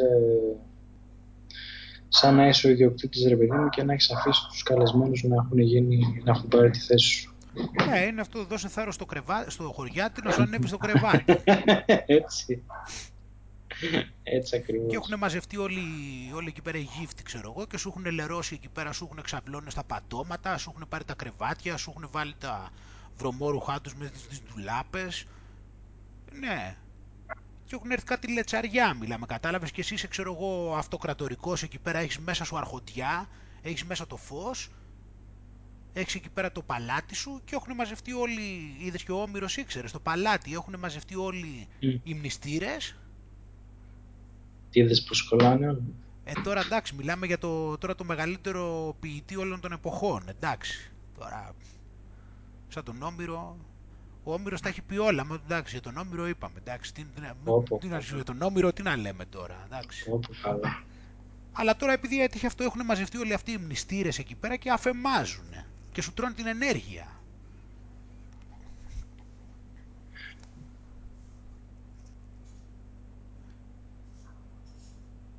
Και εσύ ξέρεις τι λείπεις και δίνεις μάχες με άσχετα πράγματα. Αυτό είναι το πρόβλημα. Έχεις φύγει μακριά και πολεμάς με άλλους. Ναι, γι' αυτό είναι πρωτεύον και δευτερεύον. Γιατί ναι. πρέπει να δώσεις μάχες με αυτούς. Ναι. Εσύ έχεις δώσει βάση στο δευτερεύον. Ενώ αυτή είναι το, ενώ, ενώ αυτή είναι το πρωτεύον. Πρέπει να πας να τους πετάξεις έξω με τις κλωτσιές. Και μετά ξεκαθαρίζουν. Και πρώτον, πρώτον τον Αντίνο. για να παίρνει και εκεί. Στους ελεγκτές της πληροφορίας. Βέβαια. Πρώτον πρώτον τον Αντίνο. Τι... Και αυτό μόνο που είπες, πόσο σημαντικό είναι. Να πεις ρε παιδί μου, ξέρεις κάτι, ε, κόβω ρε παιδί μου το 90% των ειδήσεων που, που διαβάζω ή οτιδήποτε. Βέβαια. Και τις κόβω, και τις κόβω τις ειδήσεις και τις βλέπω με κριτική σκέψη. Ναι. Γιατί μου διαμορφώνουν την πραγματικότητα προς την κατεύθυνση στο να με κρατάνε δέσμιο. Δεν μπορεί δηλαδή ο άλλος, ξέρεις τι γίνεται, να δεν έχουν καταλάβει ένα πράγμα. Δεν μπορεί, εγώ ας πούμε, δεν μπορεί να έχω το κανάλι, κατάλαβες, δεν γίνεται να έχω το κανάλι και να πηγαίνω να βάζω στο κανάλι να λένε πράγματα εναντίον μου. Δεν το έχουν καταλάβει αυτό το πράγμα οι άνθρωποι. Κατάλαβες, όταν εγώ είμαι ο... ο όταν εγώ μεταφεντικό εδώ πέρα και κυριαρχώ και έχω το κανάλι και, και έχω την εξουσία, όταν εγώ έχω την εξουσία και κυβερνάω μια χώρα και μου ανήκει το κανάλι, γιατί περί αυτού πρόκειται, αλλά πού να το επειδή τους έχουν βάλει άλλες, άλλες ταμπέλες, νομίζουν ότι είναι ξέ, διαφορετικοί. Εντάξει. Εγώ σου λέω λοιπόν πέραν τις ταμπέλες, τώρα όποιος ξέρει, ξέρει. Δεν είναι δυνατόν εγώ τώρα να είμαι ο κυβερνήτης μιας χώρας, να, να έχω ένα κανάλι και να πηγαίνω σε αυτό το κανάλι και να βάζω ανθρώπους οι οποίοι θα λένε πράγματα εναντίον μου. Πώς το βλέπεις, δηλαδή είναι δυνατόν να γίνει αυτό το πράγμα; Πώς περιμένουν δηλαδή να, να ενημερωθούν από αυτό το κανάλι, αφού το κανάλι το έχει αυτός που κυβερνάει τη χώρα; Πώς γίνεται δηλαδή σε αυτό το κανάλι να βάλουν κάποιον να λέει πράγματα εναντίον αυτού που κυβερνάει τη χώρα και έχει και το κανάλι; Πώς γίνεται αυτό; Μα δεν υπάρχει περίπτωση ποτέ να πούνε τίποτα. Δηλαδή, όχι τίποτα, υπάρχουν, θα πούνε λίγα έτσι. Αυτά που δεν έχουν σημασία μόνο και μόνο για να φαίνεται ότι δίθεν υπάρχει ελευθερία έκφρασης. Ε, σου πετάει ένα τίτλο ότι είμαστε ανεξάρτητο κανάλι. Και... Όχι μόνο αυτό, θα πούνε και κάτι για μένα που είμαι ιδιοκτήτης του καναλιού και κυβερνήτης. Ξέρεις, θα πούνε μια λεπτομέρεια η οποία δεν θα με βλάψει στην ουσία. Μόνο και μόνο για, να, για το αντίθετο, κατάλαβες. Πώς υπάρχουν κάποιοι, ξέρω εγώ, που το παίζουν ότι είναι τέλειοι σε όλα και λένε καμιά φορά εντάξει παραδέχομαι και λένε μια μαλακία για τον εαυτό τους ότι, ότι, το, ότι είναι αυστηροί κριτές του εαυτού τους.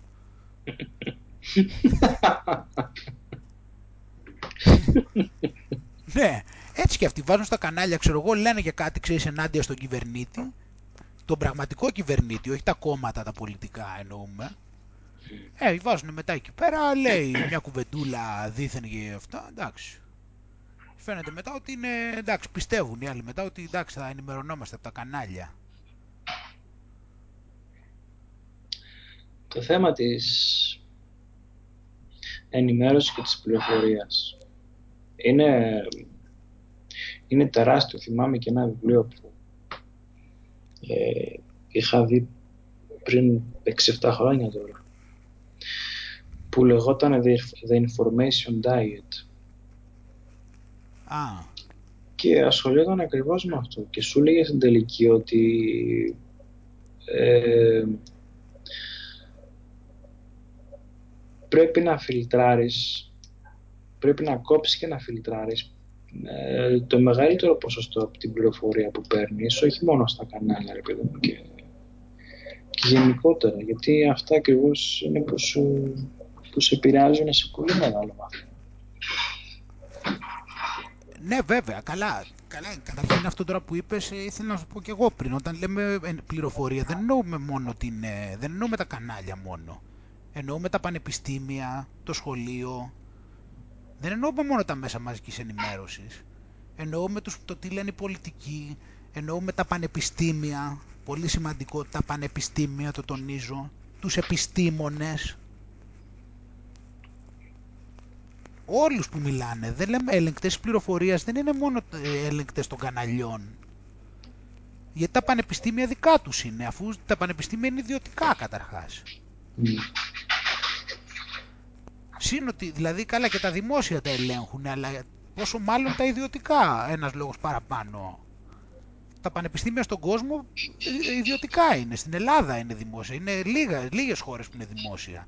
Όχι ότι και τα δημόσια δεν μπορούν να τα, δεν τα ελέγχουν τα σχολεία, οπότε να πούμε γι' αυτό έτσι την πληροφορία δεν εννοώ με τα ΜΜΕ μόνο.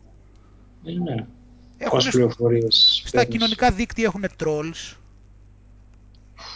Ε, εντάξει. Μα, μα είναι τυχαίο τώρα που οι περισσότεροι επιστήμονες είναι οι, οι, ληστικοί, οι ληστές. Παράδειγμα, μόνο αυτό να σκεφτείς. Είναι άθεοι. Και οι ληστές, δηλαδή το οποίο δεν έχει καμία, μιλάμε, επιστημονική λογική αυτό το πράγμα. Είναι εντελώς αντιεπιστημονική λογική. Είναι σαν να πιστεύεις σε δόγμα. Και η πλειοψηφία των επιστημόνων είναι εκεί. Δηλαδή ότι είναι οι ληστές, εκεί η υλική πραγματικότητα, η εξέλιξη. Κάτι πράγματα τώρα λες και είμαστε, αυτά μιλάμε, δεν, δεν, δεν τα πιστεύανε ούτε το 1800. Αυτά είναι μεσαιωνικά πράγματα.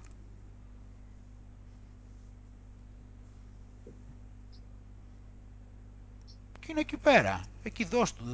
Οι επιστήμονες λέμε τώρα, η συντριπτική πλειοψηφία, δηλαδή είναι, είναι κολλημένοι άνθρωποι, δεν έχουν ιδέα τι γίνεται. Και γι' αυτό δεν είναι τυχαίο που βλέπεις λοιπόν και τους πιο πολλούς ανθρώπους έτσι που άμα τους πεις κάτι για πνευματικότητα, εντάξει εγώ δεν τα δέχομαι αυτά και κοροϊδεύουν και κάνουν.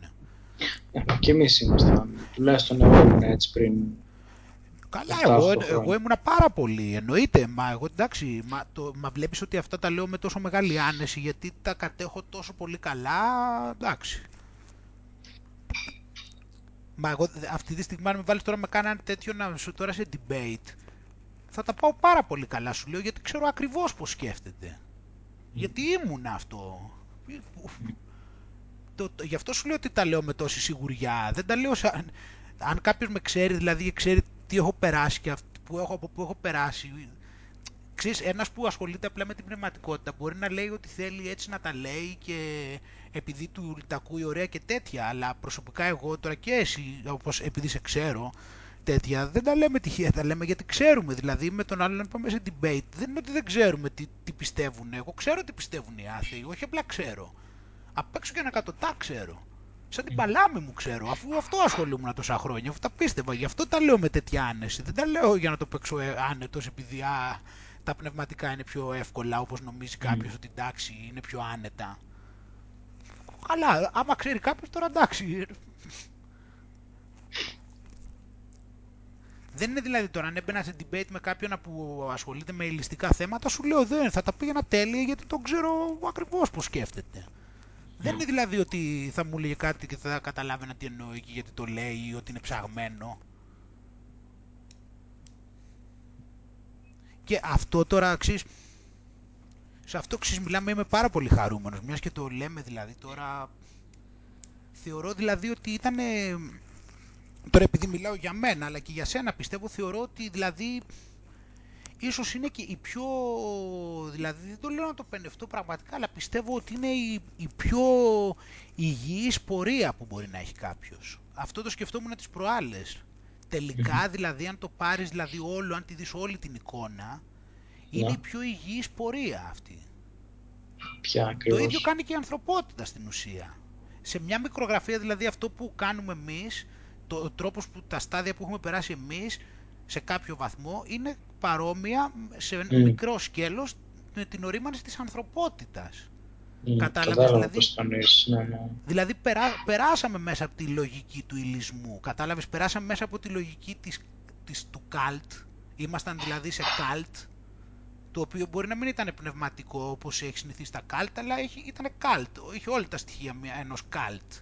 Ήταν κανονικό καλτ, περάσαμε από το καλτ, περάσαμε από τον ηλισμό, κατάλαβες τι γίνεται. Mm. Περάσαμε δηλαδή από τις ταμπέλες και από τον ηλισμό, από, το, από, την, από, το, από τα ανώριμα επίπεδα δηλαδή του ανθρωπίνου είδους.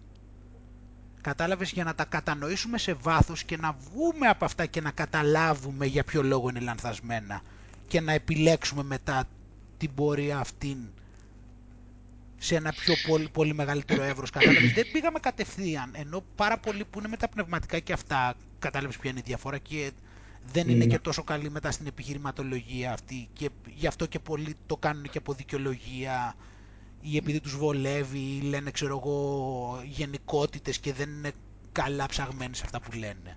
Γιατί μπορεί αυτοί να δεν έχουν μεγάλωσαν περάσει σε από ένα- αυτά τα στάδια, πήγανε κατευθείαν. Ναι. Ή μπορεί να μεγάλωσαν σε ένα περιβάλλον τέτοιο και απλά να παπαγαλίζουν αυτό που μάθανε. Συνήθως παπαγαλίζουν σου γιατί είναι εύκολο να παπαγαλίζεις άμα θες. Αυτά τα πράγματα, τα επιστημονικά δεν μπορείς να τα παπαγαλίζεις, αλλά τα, τα πνευματιστικά, αν θες μπορείς να τα παπαγαλίσεις μέχρι κάποιο επίπεδο. Οπότε η συντριπτική πλειοψηφία αυτών τα παπαγαλίζει.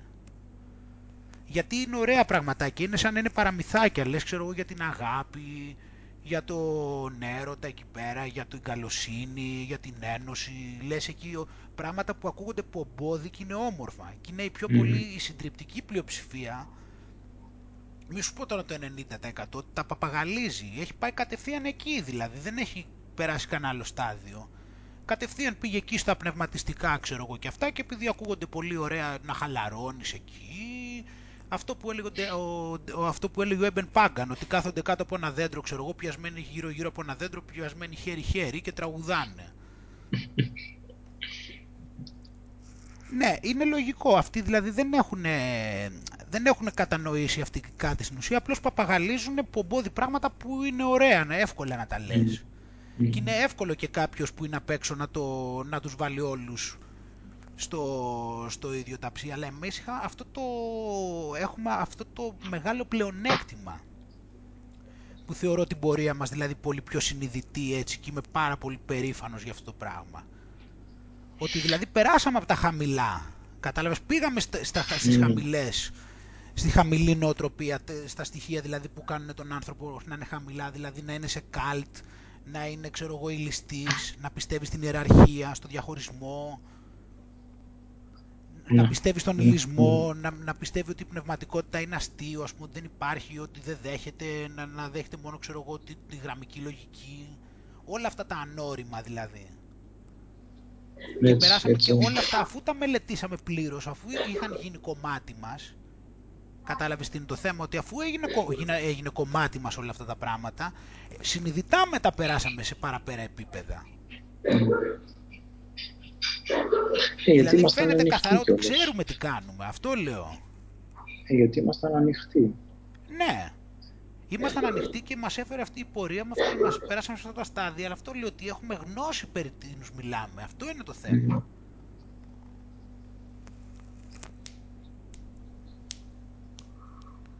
Ε, ούτως ή άλλως κάποιος είχε γράψει, δεν θυμάμαι ποιος και πού, ας πούμε, αλλά έλεγε ότι η κανονική πορεία είναι αυτή, το να, το να μπεις μέσα κάπου, ρε παιδί μου, να, να περάσεις μέσα από το χάος. Αυτός το έλεγε σωστικά, ότι δεν, γι- δεν υπάρχουν Μα έτσι δεν είναι και το Πολύ, ταξίδι ρε του παιδί μου. ήρωα. Μα και του ήρωα εκεί Ένα. στον Τζόζεφ Κάμπελ που τα περιγράφει και αυτά, πάνω κάτω αυτό λέει. Αλλά εγώ στο πάω και στα, σε κατηγορίες συνειδητότητας. Δηλαδή ότι πήγαμε στον ηλισμό για τα καλά ρε παιδί μου, τον μελετήσαμε τον ηλισμό πλήρως. Αυτό λέω. Έχει το τέτοιο, ότι μελετήσαμε πολύ καλά το- τον ηλισμό και την ιεραρχία και το, και το διαχωρισμό. Αυτό είναι το, το πολύ ενδιαφέρον σου λέω. Δηλαδή ότι δεν μπορούσαμε να το μελετήσουμε καλύτερα. Το ενδιαφέρον ξέρεις ποιο είναι ότι Ενώ λέμε ρε παιδί μου, ξέρω εγώ, για, για και αυτά, και μπορεί να έρθει κάποιος και να σου πει: Ξέρεις κάτι, είμαι ληστή και τέτοια, για να σου κάνω και ένα έτσι full circle με το πώς ξεκινήσαμε να μιλάμε σήμερα. Και αυτός που μπορεί να είναι ρε παιδί μου full ληστής, έξω να πάει στη φύση δεν θα του είναι άνετο. Τι δεν θα; Δεν θα του είναι άνετο. Δεν θα νιώθει άνετα. Κατάλαβε τι θέλω να σου πω. Δηλαδή, μπορεί να λέει ρε παιδί μου, ξέρω εγώ, ελισμού και τέτοια, αλλά το να έχει την πλήρη εικόνα και να έχει βίωση, ας πούμε, του, της φύσης και αυτά, θα του είναι πολύ περίεργο. Ε, τι, αφού δεν τον ενδιαφέρει η φύση τον, ε, τον ηλιστή, τον ηλιστή τον ενδιαφέρει η τεχνολογία. Mm. Μα ο, ο ηλιστής θέλει τέτοιο. Ο ηλιστής η βάση του είναι η τεχνολογία και η, πώς το λένε, οτιδήποτε είναι man-made. Mm. Θέλει να είναι κάτι το οποίο είναι αποτέλεσμα του, είναι φτιαγμένο από τον άνθρωπο. Πιστεύει δηλαδή πάρα πολύ στην, ε, στην κυριαρχία του ανθρώπου πάνω στη φύση, σαν ανώτερο όν. Γι' αυτό και βλέπεις, δηλαδή θαυμάζει, ξέρω εγώ, θαυμάζει δηλαδή ξέρεις τα γκατζετάκια, θαυμάζει ξέρω εγώ τους ουρανοξύστες στη Νέα Υόρκη, κατάλαβες τα γρήγορα αυτοκίνητα, το, το, τα πολύ καλά ρούχα, ξέρω εγώ, κατάλαβες τα καλά κινητά, τα applications, ξέρω εγώ, ότι, ξέρει ξέρω εγώ ότι, ότι application υπάρχει, ξέρω εγώ, το οποίο μπορεί να σου κάνει αυτό και κάνει την τάδε αυτοματοποίηση. Έχει πάρα πολύ με αυτά τα πράγματα.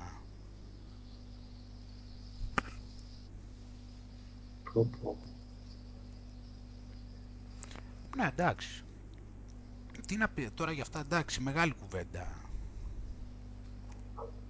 Απλώς αυτό έχει, είναι πολύ σημαντικό, δηλαδή, άμα τα έχεις μελετήσει, μελετήσει αυτά τόσο πολύ σε βάθος, δηλαδή. Ε, τα έχεις νιώσει στο πετσί σου. Για τα καλά. Και το θέμα αυτό είναι ότι πολλά πράγματα, δηλαδή και αυτό που λέμε το να μπει στη χρήση του άλλου, ε, ουσιαστικά με, την, με τον ένα τον άλλο τρόπο έχουμε νιώσει στο πετσί μας πολλά από τα πράγματα που έχουμε νιώσει άλλοι, ρε παιδί μου, και το ξεχνάμε αυτό. Δηλαδή... Εμείς δεν έχουμε νιώσει. Γενικά οι άνθρωποι, ρε παιδί μου, αλλά και εμείς οι Δηλαδή έχουμε έχουμε έρθει στη, στη, στη, θέση κάποιου που έχει ας πούμε νευριάσει χωρίς λόγο. Έχουμε έρθει στη θέση κάποιου ας πούμε που έχει καταπιεστεί ας πούμε χωρίς λόγο. Έχει δηλαδή σε όλες τις εκφάνσεις ρε παιδί μου, ε, σε κάποιον ας πούμε που να μην αυτό, να μην είναι έχει... με το... Εντάξει, αυτό έχει να κάνει με το ψάξιμο αφενός μεν, αφετέρου δε έχει να κάνει και με το εσωτερικό ψάξιμο, γιατί με το εσωτερικό ψάξιμο είναι αυτό που σου είπα στην αρχή ε, πάλι που λέμε, ότι θα βρίσκεις κοινά στοιχεία παρότι φαινομενικά μπορεί να μην είναι. Είναι υπάρχουν παραλληλισμοί, δηλαδή, δηλαδή μπορεί με αυτό να μην έχεις κάνει το ίδιο πράγμα, αλλά να μπορείς να καταλάβεις ότι είναι παρόμοια περίπτωση με μια άλλη δική σου. Ε, ναι. Εκεί είναι το θέμα. Αυτό είναι το εσωτερικό ψάξιμο. Μετά εντάξει, το εξωτερικό ε, περνάς και από καταστάσεις και βλέπεις διάφορα. Εντάξει, περισσότεροι με τι καταπιάνονται, αφού ξέρεις ότι δεν καταπιάνονται με τίποτα και ούτε σε εξωτερικό επίπεδο, εντάξει. Ε. Τι είναι, στην ουσία τι λέει ο κώδικας ε, σωστού ανθρώπου; Πέντε, δύο-τρία πραγματάκια έχει να κάνει. Άμα κάνει αυτά δύο-τρία, εντάξει. Οδηγίες σε σωστού πολίτη. από, τους, ε, από τον ε, γραμμένο από τους κυρίους Ρόθτσιλτ. Είναι πολύ εύκολο να τα αποκριθείς φαινομενικά. Γιατί είναι πάρα πολύ δύσκολο στην πραγματικότητα, αλλά φαινομενικά είναι πάρα πολύ εύκολο. Τρία-τέσσερα πραγματάκια έχεις να κάνεις.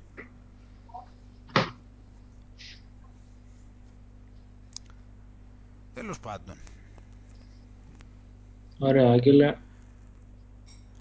Οκ. Μια χαρά πάνω, τέλεια. Τα λέμε μόνο στην επόμενη Τρίτη. Ναι καλή ξεκούραση, καλή δύναμη αύριο, θα είναι δύσκολη μέρα, ε, τις Τετάρτες.